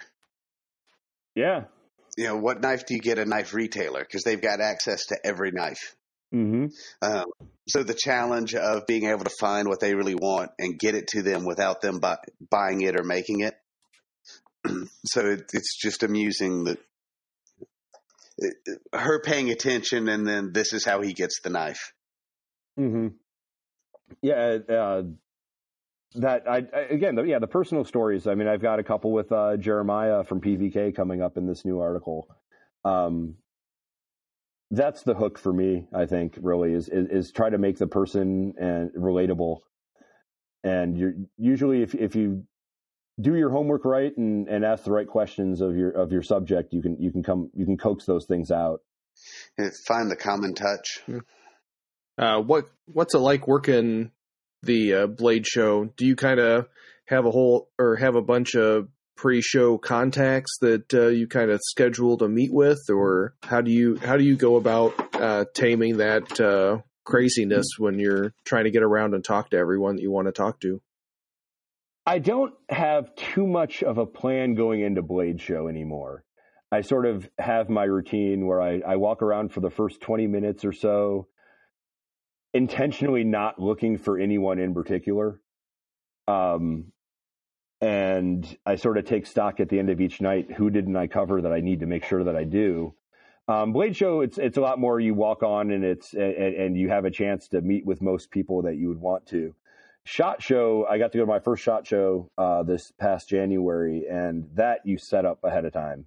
It, it's amazing how much scheduling you have to do. That that's an entirely different world, and was something that was so. It was an incredible experience to go to my first Shot Show this year. How much bigger is Shot Show than uh, Blade Show? I know that they have like huge different. Oh, an order magnitudes. All of Blade Show, all of Blade Show will fit on one of the seven levels of Shot Show. Yeah, that. Yep, that's a great way of putting it, Dan. Yeah, it's it's insane. And then depending on the niche of the individual knife company, where do they show up on the floor? And then some who've been around for longer. So you're you're you're covering. Some, I didn't wear a pedometer, and I think I might try next year just because I'm curious how far you walk in a given day there. Um, it is. I, I couldn't imagine covering shot show for guns. Like if I thought blade show for knives was tough, covering shot show for guns has got to be just absolutely impossible. The last time I was at Shot Show, they had seven linear miles of displays, I believe it.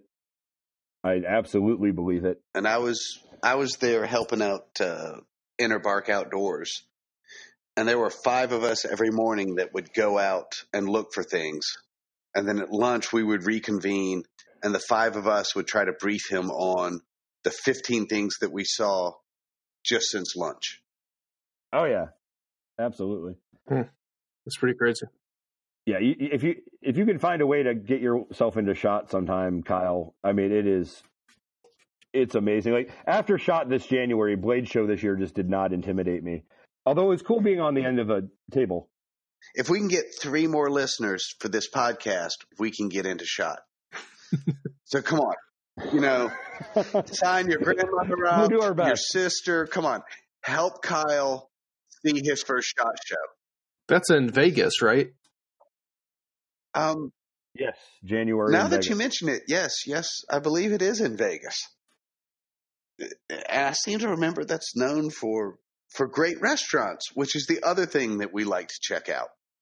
Oh yeah, Hash House a Go Go. You do not leave that place hungry. Very cool. Uh, I've never been to Vegas. Oh, oh, oh! you, you dear sweet, sweet, sweet boy. I got married in Vegas the weekend of the Roy Jones Jr. John Ruiz fight. Whoa, whoa, whoa, hold on. How did that not make it into the how did you meet your wife deal? Seriously, no, Because it didn't involve meeting my wife; it involved marrying her. dude, you were I didn't say I got married out in Vegas. dude, you are so much more Dan than Kyle. I would have to concur. yeah, we. Uh, but when she was no, backing up, when I met her, she was uh, traveling to Detroit for work.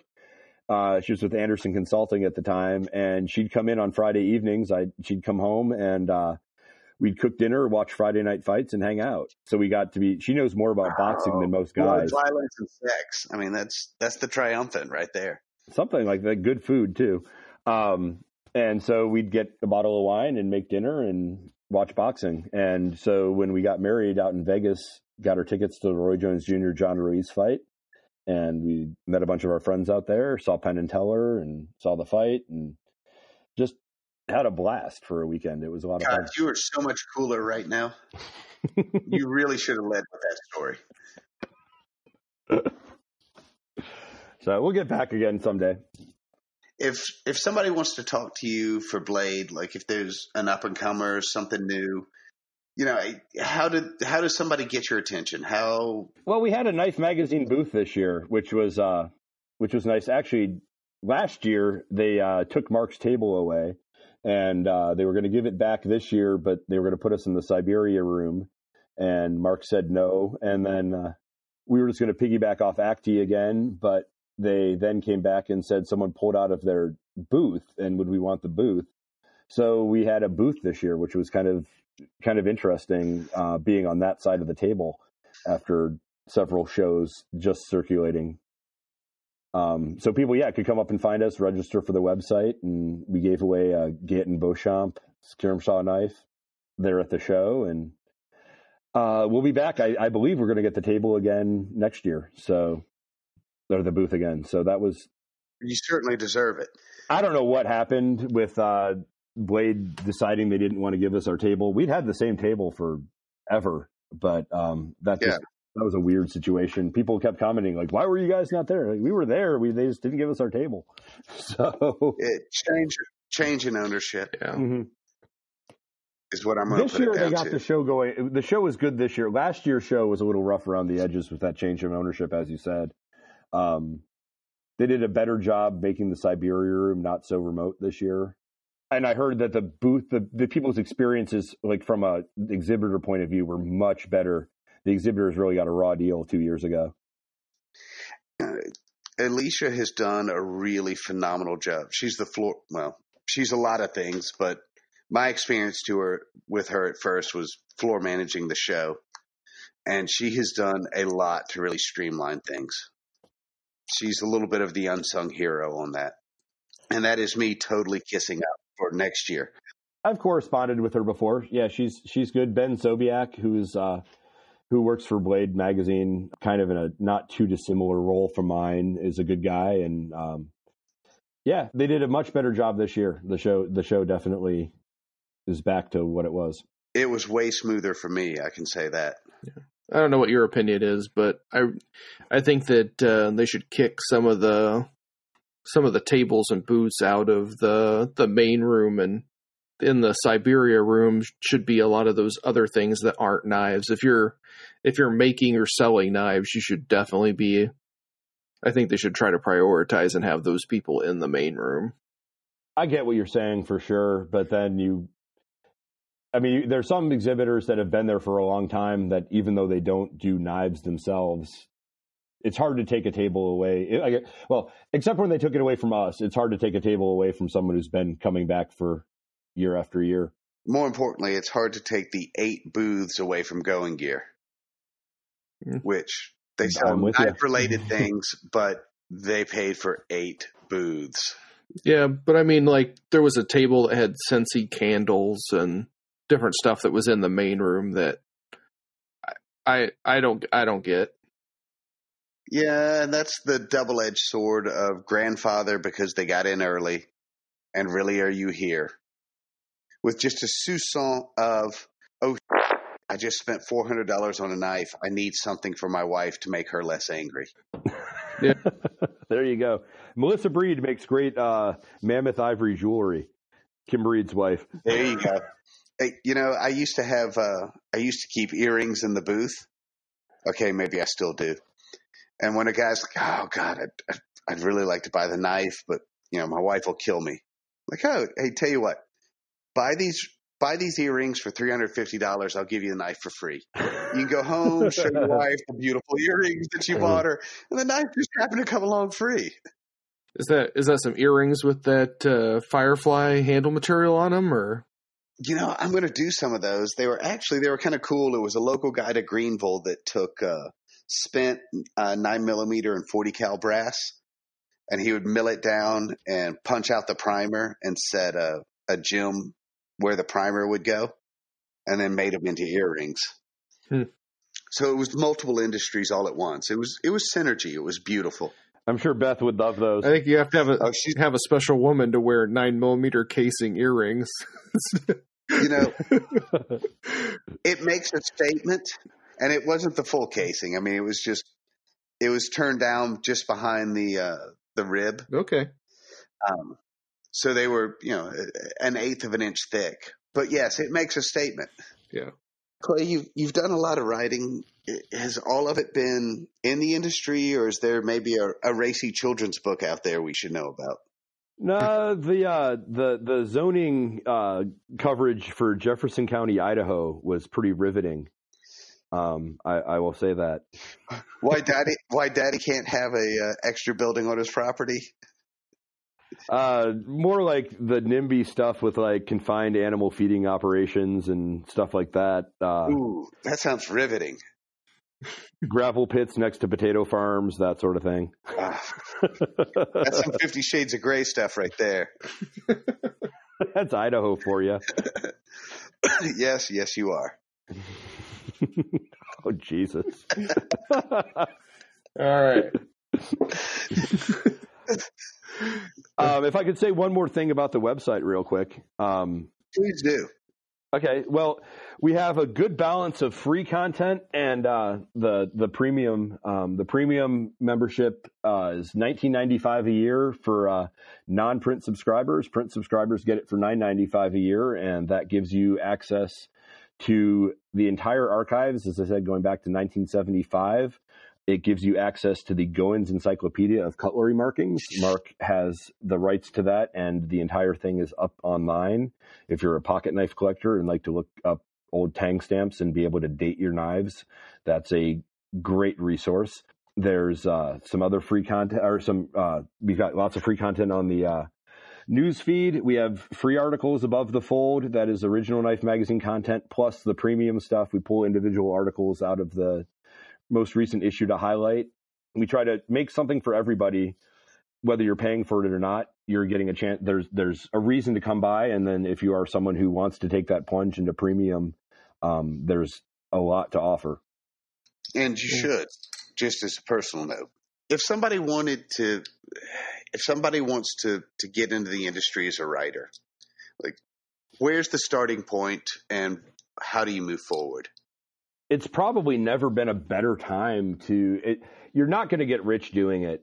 Uh, John Gierach, who is a, a famous fly fishing writer, so someone asked him if he gets paid to fish, and he's like, "The fishing's pretty much on my dime. I get to paid to write about. I get paid to write about it." There's and and no one's paying you a lot, but the uh, It's a hundred thousand dollar job, but nine hundred ninety five thousand of it is in personal satisfaction. Yeah, there's if you- if you want to just get some practice and get a byline out there, it's not hard to write for free knives. Yeah. it's hard to write and make money. Um, there's if you if if you can establish a bit of a small following, it, it, it does definitely snowball. Um, networking definitely helps. Meeting people again, meeting Doug Ritter and Doug's introducing me to someone then leads to like like he introduced me to Sal Glesser and I ended up getting an interview with Sal Glesser, founder of Spyderco. Then he introduces you to somebody and then you just it it the everybody knows everybody in the industry, like him or hate him, and uh, a lot more liking than hating. Um, and just so get out there, write, volunteer stuff, submit stuff to blogs, start a blog. I mean, you can you anyone can blog, and then promote that, and people will share your content. If you if you write something, again, my Knife Magazine newsfeed. Uh, my email is clay at knifemagazine.com. If you've got a something that you think's a, a well written piece, even if from an obscure site, send it to me. And uh, if there's something there, I'll share it. Um, that the whole point of that newsfeed is to promote other people and give people a reason to come to Knife Magazine first as sort of their their their hub for the online knife community. If you've written something and you think it's pretty solid, is it worth it to just send it to you, or should they try and get it up on you know their own website or or wherever they can and send you the link? Get it up on their own. We're not taking too much outside content to host it ourselves. Yeah. But we are definitely if you've got a blog or, or if or if you can get it on somewhere, send the link on to me and we will definitely share it on the newsfeed if it's a well written article. So pretty much it comes down to you know, put it in your own blog or put it in a, a, a free site and send us the link. And if it's got legs, we'll post it and you can build from there. Or exactly. And then, yeah. And then once you have some writing samples that are published. Once you get a byline out there, then you can start pitching an individual article to Knife Magazine or to any of our competitors or some of the larger blogs out there that do actually pay for some content. And but you're probably not going to just get paid off the bat. You're going to need to have some byline stuff out there on some that you've done for free. You got to pay your dues. Yeah, it, it's there are a lot of people who think they can do it, and most of them don't last a year. And um, because it is a lot of work, and a lot of it isn't terribly thank. Uh, it's kind of thankless at times because you're writing something at 10 o'clock at night, and then the next day it's fun to go and look and see who's reacted to it. But you don't always get a lot of feedback. I'm I've been on some medium size. Like, truth about knives, we were getting about oh, about 3,000, 4,000 page views a day. And that would still only generate three, four, five comments. And that's how you know that people are interacting. It, it, it's when they feel motivated enough to, to say something about it. And on a side note, if you read something you like, interact with them, give them, you know, give them a comment, give a, a little back and forth. Absolutely.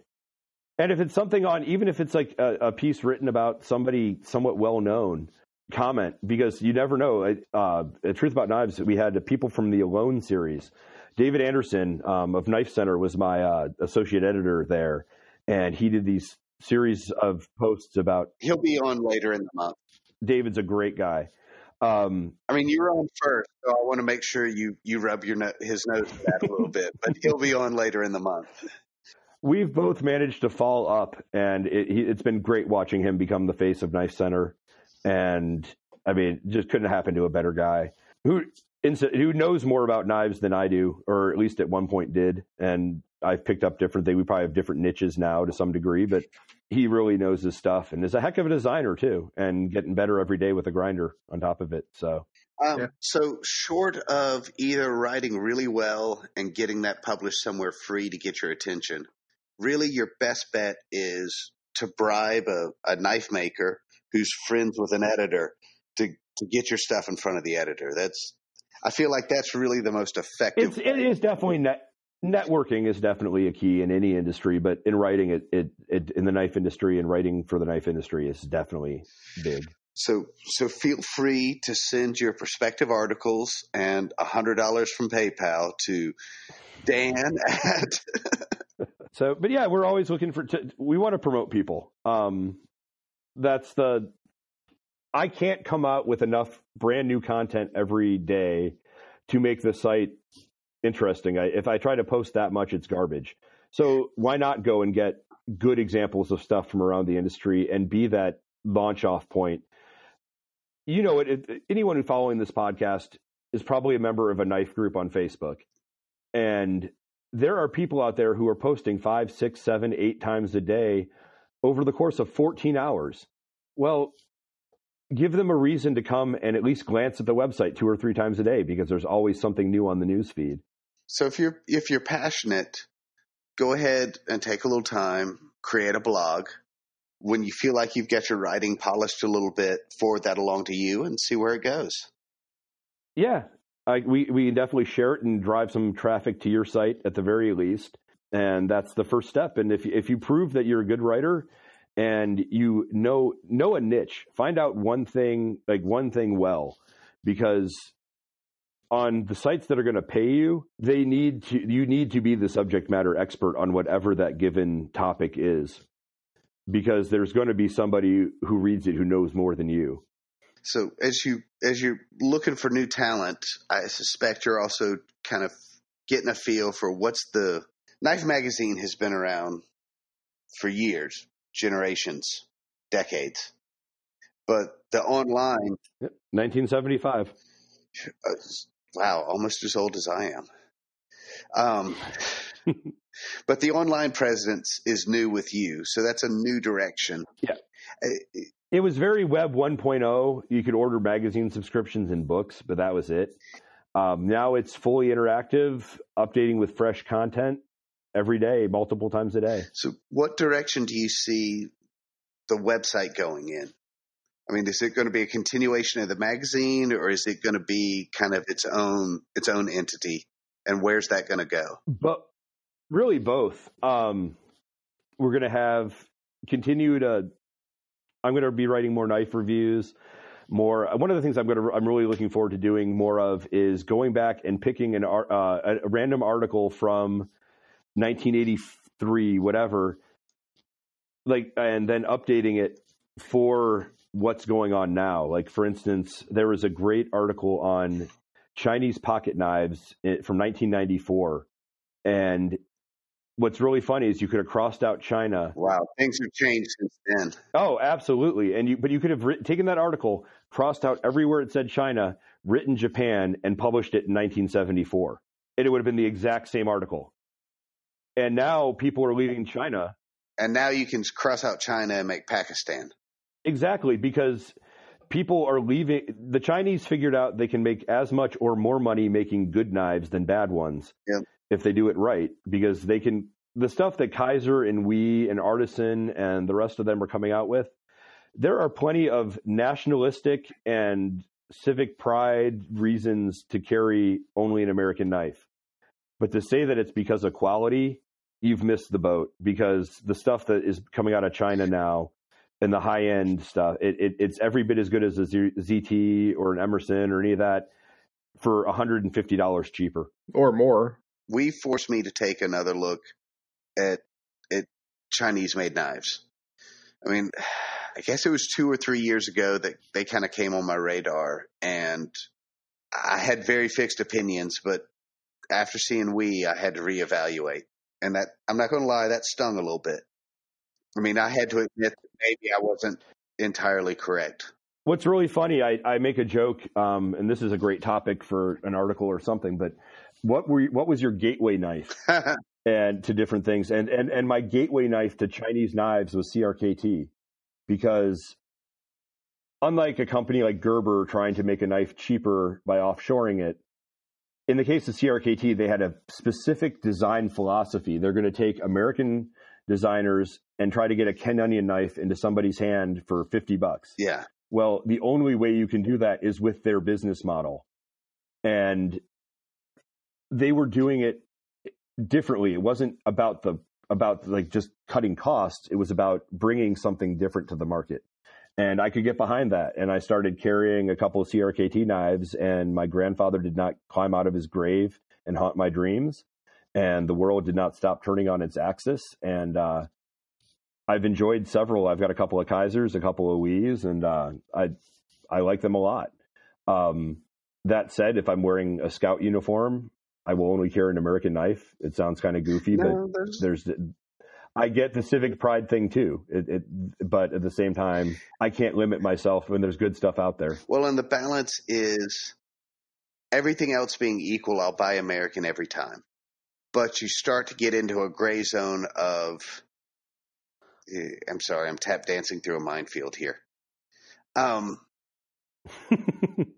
I, everything being equal, I'll always buy American, but I'm not going to buy a lesser quality American just because it's American. Because, hey guys, we got to maintain our standards. Does that make sense? Yeah, absolutely. And and the American manufacturers are on notice. I mean, they they can't sit back on their laurels because the market's changing and it they're people will pay the premium for an American knife. I mean, there there's plenty of successful American knife companies, but you have to have a reason to buy them too. And saying American knife makers, you know, you're put on notice is the perfect example of you can't just coast on it's American made because other people are starting to make quality now. So now you've got to get out there and prove. You can't just stamp American made and coast on that. You've got to actually deliver a vastly superior product. Absolutely. Yeah. Without a doubt. The uh, I mean, I think there's some there's so many great American and even at, at reasonable prices. Southern Grind would be a good example. ESEE, they're they're a great company for uh, uh, not American made knives at a good price. Tops Tops has like what 500 active SKUs or something ridiculous. Um, they're they make great great stuff at a very reasonable price for many of their knives. There's some that are a little a little goofy, but um, there's usually a reason for that too. Um, lots of good stuff out there. Obviously, the leg and the legacy companies. I mean, you look at someone like Case. They've gotten into they're they're doing assisted flippers now. They've got their new Shark's Tooth. I mean, this is a great one. Um, it, even the legacy companies have really upped their game in the last couple of years. They've they've had to. Yeah, I've been really excited to see Benchmade. Uh, one of the that was one of the companies that got me into uh, liking higher end knives, and I've been there wasn't a whole lot of stuff that they made for the the last five or six seven years, and but the last year or two have been a couple couple that wasn't just the Griptilian that they just seem to keep pushing. Yeah, they it seems like they plateaued a bit after the Crooked River, which was a phenomenal knife, and then they kind of took a couple of years off, and then they kind of realized with their Axis lock patent running out, they needed to really up their game. Um, the bug out is fantastic. Mm. Um, I really like the uh, is it the Outlast that double rescue knife mm-hmm. with the that's got the extended axis bar on it. That one's a good one. Um, I think it's kind of cool that they've worked with Patrick Famine on that that goofy little uh, uh, friction folder cleaver. I forget what they call that one, but Patrick's a great guy, French maker. Um, they've they've the the they've upped their game again. They they they rested on their laurels for a year or two or three, and then they came back strong um, with a couple of. I say that uh, bug out really was a game changer for them. Yeah, that was kind of when I think the they were kind of turning for me. Where do you uh, think the industry is going as a whole? Kind of on on that same vein. I guess you'd almost have to say what part because the industry is so diverse. On the custom side, you're going to see, I think, more with forged in fire and, and stuff like that. People trying to it's a it's a very saturated market. People trying to get their name out there. Um, it's been transformative for for many makers. Do you think it's going to go more more the custom route, or do you think it's going to? well, I say which which part. I think the I think that's what you're going to see with the custom stuff. Um, you're going to see some more. I mean, you're always going to have the guys that are going to try to do it the traditional way, the ABS way. There's a little more. The the blade sports thing is interesting. I, am I'd much rather watch one of Donovan Phillips' uh, YouTube videos of just a blade sports cut than that knife or death show. but it's been good for the industry. I think that man Goldberg just I don't know. I wasn't a WWE fan. He just is just a little too enthusiastic. yeah, I wasn't either. But um, but the show's cool, and anything that gets knives out there in a positive light. I mean, at the same time, we talked about at the very beginning of the show with Britain, and they're to the point where they're getting rid of points on kitchen knives, and then you look at America, and our five year olds are walking around with knives. Yeah, and you've got we've got multiple TV shows that show knives in a really cool light. Um, the show that I loved, and I hope they bring it back, is that butcher show. I thought that fascinating. Um, that butcher competition. I I'm a geek, so I probably am like the only one, but um, I really liked that show. I think I must have missed that one. They had about four or five episodes. It was it was interesting. I, I, I think they picked it up for another season. Uh, which network? History Channel. History. All right, I'll have to check it out because a buddy of mine up here they've they've got a farm. So the it's a farm that has the restaurant, and mm-hmm. the class that sells out in hours is their butchery class. I think they do it every two months up here now, and within the day, all of the slots will sell out for the and you know, it'll be a side of beef or a pig or whatever, but it's it's how to break it down from a quarter to table servings, and that one sells out immediately. I believe it. I just think people are. Some of it is they're becoming more aware of the possibilities, and then in today's world, hey, I can buy I can buy a quarter pig for a very economical number, break it down and freeze it, and you know, I'll get a much higher quality of meat for a fraction of the price. Can't complain about that. Going to answer Kyle's question about the other half of the industry, the production side, we talked about it with the Chinese knives, and uh, people are moving to Pakistan. Um, people are moving to Vietnam. People are moving. Uh, Taiwan still growing, but the Chinese have gotten so good that the cheap knives have to be made somewhere else because they're busy making expensive ones. I think BucknBear out of Pakistan Are they Pakistani? is ideally suited. Yeah, they're Pakis- Pakistani, but Wow. they, what they've got going that other Pakistani companies don't have is Atif is in the states, and he's got a brother over in uh, Pakistan that that handles the manufacturing side of it, and so they can control the quality from start to finish, which you don't get with this Pakmascus and these other. They, they realize they've got to do things different and better, but I think they're ideally positioned to be the pioneering, like the Kizer of Pakistan, for lack of a better way to put it. Because they do a really solid ring lock, don't they? They do a good ring lock. Um, they've got a couple of new designs. They they they just moved their folders in house. They used to OEM them to China, but they've they've upped their game and their manufacturing to the point where they can now produce folders in house. Which, if you understand production knives, is a big step for them. Oh yeah. That and I'm surprised. I've got one of their barrel lock or uh, ring locks, and hmm that's a, a. It pains me to say, but that's a nice, tight, little, clean knife. Yeah, and they're good guys. Uh, Atif is a, a super nice guy. He he's really figured out that there is a niche for him, and they've done a good job of outreach. I mean, they, they've developed a social media following, and I think that if they continue what they've been doing right, they're going to be a player. Yeah, it, I mean, I I could see a comparison to early WE. Yeah, it's all about maintaining the quality. They they don't have a large margin of screw up, but if they can avoid that, they're in good shape. I, I think that they're people know of them, and that is such a leg up on the random person, which I know Kyle and uh, Dan and anyone in the knife industry who has an email out there. Hi, my name is Ali Akmar, whatever. Yeah, I, I, I am maker of Damascus knives in Waziristan. Like, please let, please import my knives. You get how many of those a day? Yeah.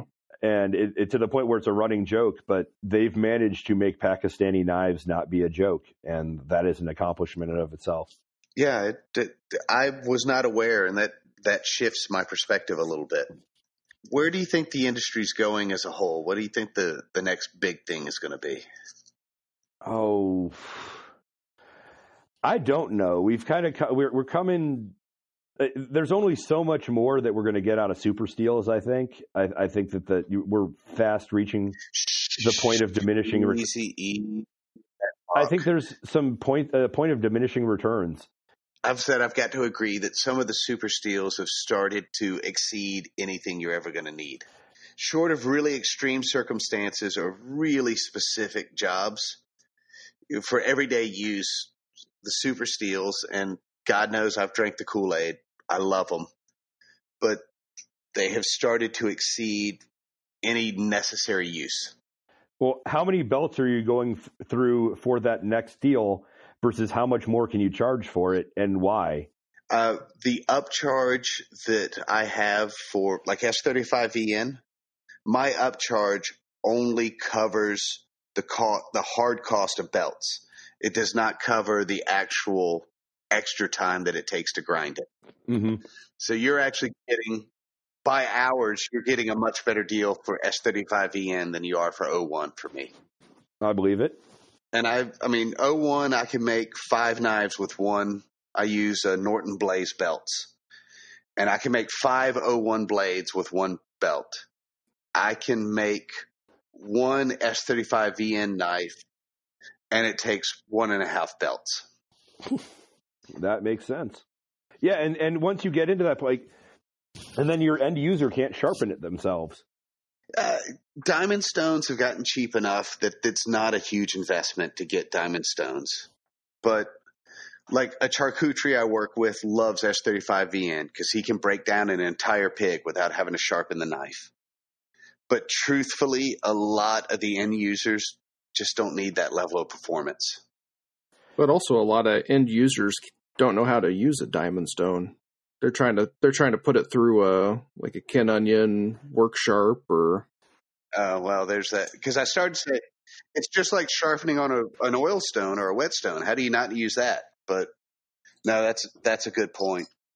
I occasionally have to to change my perspective because you know when I was about five years old, I got sat down with the the old oil stone that stayed in the cabinet, and you know it was coarse on one side, fine on the other, and then there was an Arkansas stone. You want to sharpen a knife, and that was the only option I had. And until I could sharpen a knife on the oil stone, there was no chance I would ever be allowed to have one. So when I sharpen on a diamond stone, that's just that's the way I grew up sharpening. But I forget that I had a very unusual upbringing. Yep. In so so many ways. You're just unusual. I never sharpened on a stone. We pretty much didn't sharpen most of our knives when I was growing up very well. Yeah, we were.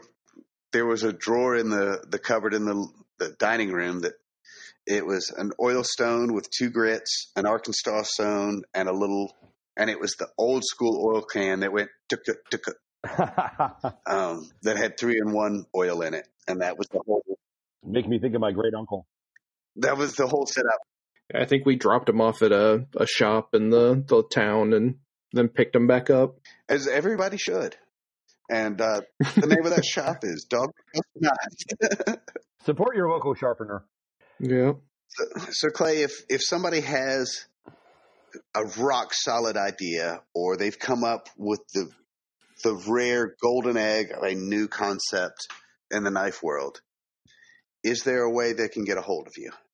Should get a hold of you? Uh, Clay at knifemagazine.com. Um, I'll be happy to talk things out, and if they need to be put in contact with somebody, if there's something, if there's some there there, I can certainly uh, certainly put them in front of somebody who uh, might further what it is they're looking to do. So it better be a solid journalistic idea, or you're going to be mocked roundly. Oh, I realize that there. If I'm going to be representing Knife Magazine with something, that there's something I need to uh, take into account is how it reflects. That was what was great about Truth About Knives in the sense that I, I had my own little fiefdom and no one really cared. But um, I have a little less autonomy, but I have access to so much knowledge and so many cool, cool knives and so much research potential. And it's uh, writing for Knife Magazine. I realize that I don't get to screw up because there's a lot that has gone before me that I've got a standard that I have to uphold. So there's some re, I mean, Bruce Voyles and Bernard Levine and all these writers that we have on staff and as editors and stuff these guys have been doing it a long time and know an awful lot. I need to be careful not to to reflect poorly if I if I if I if I just am blatantly wrong on something. That's not good. one of the uh, one of the old school writers had come by the booth a year before and it's like, hey, you know, feel free to use my name, but you you should so mark your knives. And the first time he said that, I'm like, oh hell no.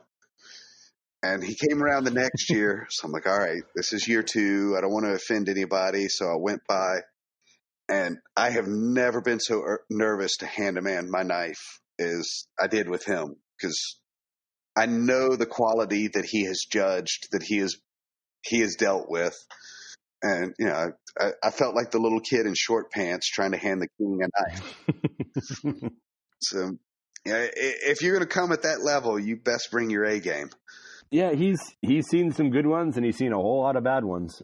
Yeah, he he knows, and it's funny because he's not. I mean, he's he's a good cook and and, and he, the culinary stuff he uses, but he's not like a big like bushcraft guy or or outdoorsman or really even a huge knife user. But he just has a passion for what they are, and especially the old ones with history and provenance. And in my case, he communicated really well with me. Hey, mm-hmm here's some things you did well. Here's some th- things you need to improve on. It wasn't just that he found information, but he communicated it well, and that's that's hard to find. Well, 30 years of writing will help you communicate. Yeah, funny thing. yeah. Words are his business. But yeah, he it, it's it's been it's been awesome. Whether it's the as I said a Michael Price on my desk or a Fairbairn to open letters, but uh, God, there that speaks to me on so many different levels. yeah, there's just some cool, and, and then there's some just odd stuff that doesn't make a lot of sense. There was a, a Philippine uh, bolo that was in the office. That I mean, it, it was touristy. It was sold to a serviceman after World War II, but you wonder what the stories are behind that. Was it sold to some sailor on leave? Was it traded to some GI that was stationed at a post for a pack of smokes? You just uh, it, Yeah. you hold the history in your hand, and that there's just no substitute for that. I hadn't even thought about that. That's a, an amazing point because, especially as far as some of the GIs traveled and what they were exposed to, even some of the knockoff knives have probably got a really amazing story. Oh yeah, and these things were—I mean, they weren't knockoff in the sense that they, these uh, uh, Negrito Bolo is what it's called, and they were made out of like Jeep leaf springs or wrecked vehicles. It was just salvaged metal, Yeah. and they engraved them Philippines, Manila, 1945 or whatever. It sold them to GIs, and they brought them home as as souvenirs. And uh, the stories these things can tell. My buddy down in Colombia talks about that whenever a truck wrecks, the I mean, if you are not right there on top of it, the first thing that happens is they strip all the leaf springs out of the suspension. Yep. That's great steel. My favorite, uh, there's a, uh, it's a satellite institution of the Smithsonian called the Museum of Appalachia. And it's just about 20 minutes north on 75 from Knoxville. And my favorite exhibit in the entire place is all tools that were made into other tools because they didn't waste anything. Oh no. I mean, they'll be like, if it was metal, there just wasn't raw material coming in. They salvaged everything, and you'll have like something that was a scythe at one point, and it's now a collection of punches and stuff. I mean, it, it- whatever, and it's just so cool. It's stuff that got turned into other stuff. Well, in kitchen knives, a specifically made kitchen knife is actually relatively new in the industry. Mm-hmm. It used to be all kitchen knives were chef's knives. And about the time you had worn your chef's knife down to the shape of a boning knife, it was time to buy a new chef's knife. And your old born- boning knife had been worn down to the size of a five inch knife. And your old five inch knife had been worn down to the size of a paring knife. Mm-hmm. and it was just a, a revolving. You know, there you didn't buy a paring knife. Your paring knife was your old boning knife that you had sharpened and worn down in size. Yep. Oh yeah, some of those like old Will and Fink uh, Skinners and stuff, like those bu- those old classic 19th century butcher knives. I mean, those were as generalized as they come. Yeah. Hell, a, a patch knife was typically a, either a broken or worn down straight razor that someone put a handle on. Makes sense. All of those little specialty knives were made out of something else. That's what that that is. That's fun. That's cool. You know, I, I feel a whole new episode coming on. Knives that used to be other kind of knives. You need some visual. It actually Yeah. reminds me if you were talking about what Knife Magazine's website was going to do. One of the things we can do where we do tie it into the print magazine is we can have like, for instance, an article on scrimshaw, and then we can do a little video clip of a scrimshander at work, which I think is the coolest word, by the way, scrimshander. I had never heard that word until I started working at Knife Magazine. That is an awesome word. That is almost that. Actually, that might be better than chatoyance. So, but it, so we can take something, we can write about a technique and then illustrate the technique. One of the things we we we keep joking about doing, and we're not the first people to do this. I know there are videos on YouTube already, but talking about Damascus steel, we're going to make some Damascus steel out of Play-Doh, where we're going to do different patterns of two different two different Ah. Play-Dohs and fold them and cut them and and show how here's how you get a fishbone pattern, here's how you get ladder, here's how you get whatever, and just folding Play-Doh That's a cool idea. not our, not original to us, but I think we can do a good job of it. Yeah. Maybe you can sell it to Hey. Pakistan. Pakistani Play-Doh, Pakistani Playmaster. Hello, I have a great deal for you. Try Hello, to play friend me. Just wait till it dries; it'll be fine. How do you treat treat he treat Plato? Eh, Just put it in the oven at 400 for a while. like a shrinky dink. All right. Now that we've offended every knife making culture. um, so, Knife Magazine, when everybody realizes that they need a subscription to Knife Magazine, how can they go about doing that? knifemagazine.com we have uh if it's something premium there are plenty of places. We have uh, big banners for become a premium online member. And if you don't want to become a premium online online member as well we've got lots of free content. So um, there are lots of uh, scanned books that are off their uh, copyright. Some really like cool old books about knives from the 1920s and 30s and 40s there's as i said the news feed there's updated stuff from our archives that will be on the public side. There's contests. I mean, criminy, we've already given away 100 knives and we've been only up since June. So, yeah, it, that's for everybody. Do y'all have any other giveaways coming up? We do. We're going to start doing a uh, every month or two a uh, custom knife that we'll write about in the magazine. Uh, Dan actually has one that is going to be one of the first ones we do. Um, was that a Buckeye or maple Oh. handled? That was really beautiful knife. Um, we've got sitting around in the office now. Thank, thank you. Uh, sorry, I didn't know I was setting myself up. Um, yeah, the uh, it's going to go to a reader. no, that's thank you. That uh, that houndstooth pattern. Yeah, that was it. Yeah, um, that is that is a knife that I really enjoyed making.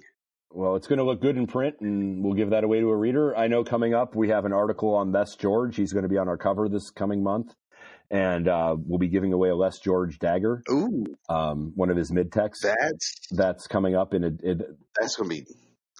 If and actually speaking of subscriptions, so anyone who wants to register, we're going to announce this, and I'm going to let the cat out of the bag. It might actually be out of the bag by the time this goes live, anyways. So anyone who wants to register with the website gets an entry. If you become a premium online member, you get a second entry, and if you're a print subscriber and an online member, you get a third entry. So you get three cracks at uh, winning this Les George Mid Tech dagger, um, which will be given away in conjunction with. Uh, his being on the cover of the November issue, I believe. so is that uh, only for new members? No, you have to register, uh, but you can register for free as a free member um, on the website. That'll get you your first entry, and then you can get more if you uh, go on from there. Or uh, if you're just a print subscriber, you do have to register to get any of your entries. You won't automatically be entered, but otherwise, uh, That's what I was that's wondering really the only about. restriction. Yeah. Yeah, you, you you do have to register for the contest, but suddenly your registration becomes three entries if you're an online subscriber and a print subscriber, for instance. Okay, cool. You guys should def- definitely check that out. Yeah, knifemagazine.com. That's www.knifemagazine.com. Knife Magazine for all the finest in knife publications. Yes, or as far as social media goes, we are uh, the Knife Mag at uh, on Facebook and on Instagram and on Twitter. We are Knife Magazine. The Knife Mag was the uh, is again on Twitter and or on uh, Instagram and Facebook. But yeah, come check us out. Drop us a note. Say hello. Tell us that you heard us on I heard about us on Knife Perspective podcast and uh, say hi. I think if they tell you that they heard about you on Knife Podcast and or subscribe, they should get a, uh, a, a an extra spot on the um the drawing. we'll figure something out. We'll uh, definitely when uh, when when this gets posted, we'll we'll, we'll do something. We'll, we might give away some T-shirts or something. Oh, sweet. Was just kind of angling, but wow, you're gonna actually make this happen. Oh, I we got a pretty incredible swag pile in the office. I think that every time somebody mentions you, Dan or Kyle should get a hundred dollars.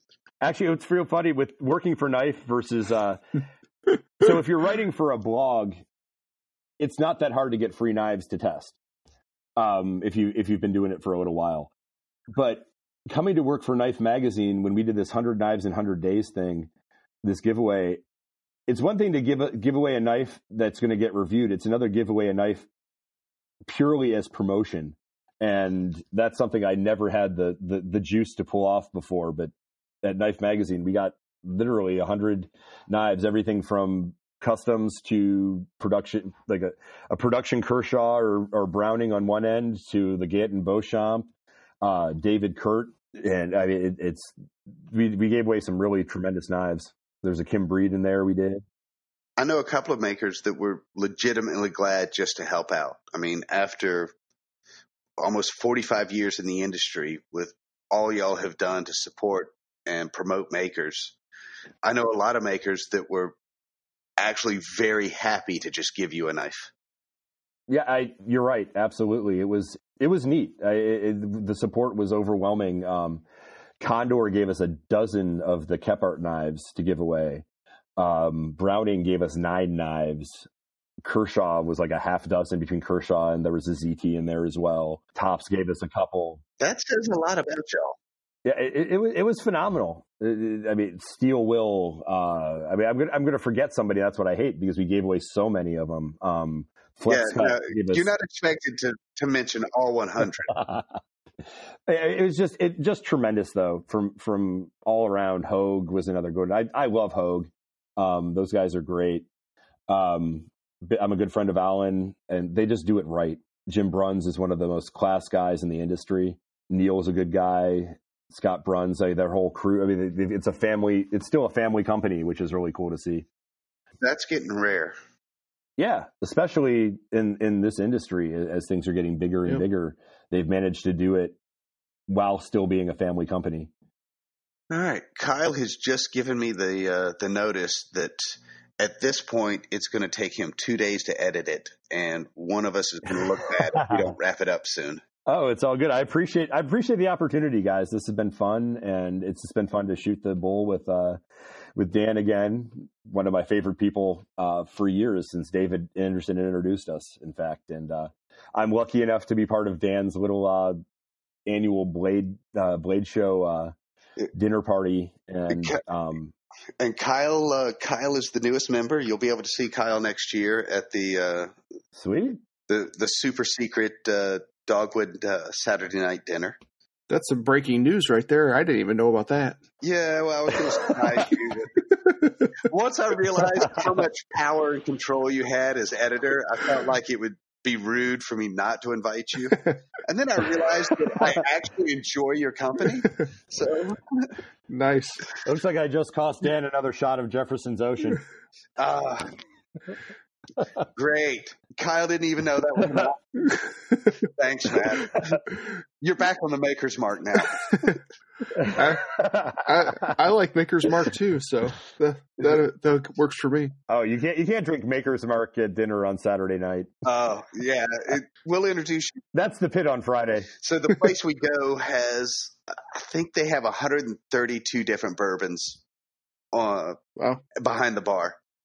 So we will we will introduce you to some some new habits. Gotcha. Um, yeah, I was making I was making the rounds with my uh, my cooler in the pit with uh, all the beer and stuff. So you handed out quite a few beers with that. I still have not been to the pit.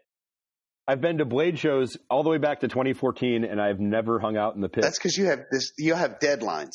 The rest of us don't have to worry about. Yes, yes, I do. Yeah, you need to come like Thursday night before everybody starts or something. That might be an option because I'll be there again this year. So on Thursday, hey, are you are you going to go to a uh, Blade Show West this year? No, we have uh, one of our writers uh, is going to be there. One of our uh, staff writers. I can't remember who it is right now. I think it might be Stephen Garber or Garger, but I'm not positive. We'll have somebody there for sure. Uh, Mark was out at USN a couple weeks ago and I think it's actually I think Blade Show West is like the same weekend as uh, one of Bruce Voyles' shows in Pigeon Forge or something. I, there, there's something oh, he's got to go. He's got to go to something local that he can't make it to Blade Show West. Uh, Uncle Lee and I are going to be there, so if uh, I, if I can't see you, then maybe I'll see one of your people.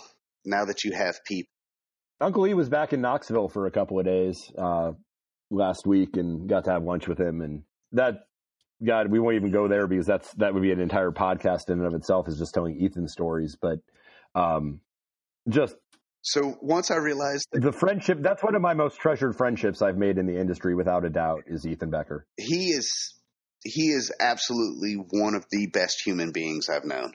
I mean, apart from industry, And the Dos Equis guy has nothing on him. no. Oh, good God, no! The Dos Equis guy has nothing on Ethan Becker. He is the most interesting man in the world. Did you hear about it? Have you heard about it? The record label he had? No, I missed that one. Yeah, no. Back before cookbooks and everything else, he he owned a record label. That I mean, bands that I had heard of. I mean, it's like wow, I like missed an entire chapter. Yeah. Um, Yeah. You need to get him to write a book. So. Um, as a little spoiler, Definitely. Um, he is strictly iPad nowadays. He doesn't use his laptop anymore. So we have figured out the easiest way to do an interview with him is he and I are going to drive out to, to Blade Show West together. So I'm going to finally break down and buy one of the Mm. multi-directional microphones that Kyle's been on me about because apparently there's audio quality. Um, so I'm going to get a, uh, I'll get a microphone and one of the nights uh, during the trip out to Blade Show West, uh, Uncle Lee and I will, will call into Kyle and we're going to have the, the Ethan Becker night. That, that should be a nice long one. oh yeah. You, you, I suggest, Middle of the Nevada desert. I suggest you have a Gatorade bottle handy. Yeah. or Todd, Todd's bucket. Yeah. well, you empty it of the beer and then you fill it up. Alrighty. All right. well, I appreciate this, guys. Yeah. I really Oh, do. Yeah, it's great to hearing a bunch of your perspective on a lot of the stuff in the industry and how you got uh, to where you are. Well, I've loved the podcast. I mean, we I've enjoyed sharing it. I've enjoyed watching you guys get your stride as you've you, you've gotten a few of these things under your belt, and loved listening to Stephen Fowler. Um, just the whole thing. You guys you guys do a good job. So thank you. Thank you very much. Awesome. We, uh, Thanks. so, uh, just to wrap up, um, complaints, those will go to Kyle at knifeperspective.com. You know, all of your hate mail, your things you we did wrong, uh, when we insulted you or hurt your feelings, Kyle needs to hear about all that. Um, any questions about cool stuff you want to know about, or if you want to tell us how amazing we are, um, that'll go to Dan at dogwoodcustomknives.com. If you're interested in Knife Magazine, that's going to be knifemagazine.com. Go ahead and get the, the full subscription so you get the the archives. If you just want to see what one of the article, one of the issues looks like, we have that uh, February 2019, which is the Kephart article. Uh, the cover. There's lots more in it besides, but uh, you'll see Dan's Kephart uh, original um, in that as well. So check it out. That's on the sidebar on the right. You can get you can see the whole issue as a flip book and see what it is that you get in print. That's very cool. Yeah. Yeah, that, that issue in particular is, is is pretty phenomenal. Well, you can uh, get in touch with, with us at the podcast, knifeperspective.com for all the, the new episodes and show notes and stuff. And on Facebook and Instagram at Knife Perspective. You can find the podcast on uh, all sorts of uh, the sites iTunes, Spotify, Google Podcasts, Stitcher, TuneIn Radio. And uh, if there's any that we need to be on that you want us to uh, know about, shoot us a, a message. We'll try to get it on there. Or embedded on the Knife Magazine never ending news feed. There you go. Yeah, there's that too. and uh, yeah, if you can leave a wherever you listen to, if you can leave a review that uh, will help us get found by other people, that's uh, always helpful. It doesn't have to be positive. You can complain about what you, what Stan is. Just be sure to leave it in the comments. yeah, and you can get in touch with me at uh, cagedailyknives.com and uh, Cage Daily Knives on Facebook, Instagram, and Twitter. And my email address is both Kyle at Cage Daily Knives and knifeperspective.com, respectively. Yeah, you can get in touch with Dan at dogwoodcustomknives.com. And he's on Facebook and Instagram also, Dogwood Custom Knives. And uh, he said his email address, Dan at cu- dogwoodcustomknives.com. And we'd like to thank our sponsor one last time, Jess Hoffman of J. Hoffman Knives and J. Hoffman Hardwoods definitely check him out. Uh, get some awesome stabilized material, and he makes some some pretty beautiful knives. Also, you got anything else, Dan? So say good night, Kyle. Good night, Kyle. there we go. All right, Thanks, guys. Thanks, everybody. Well, let's take it to the edge. Cause that's what's expected in this discussion. This is the Knife Perspective. Let's get to the point. Gonna talk about that's what's expected. It's Knife Perspective.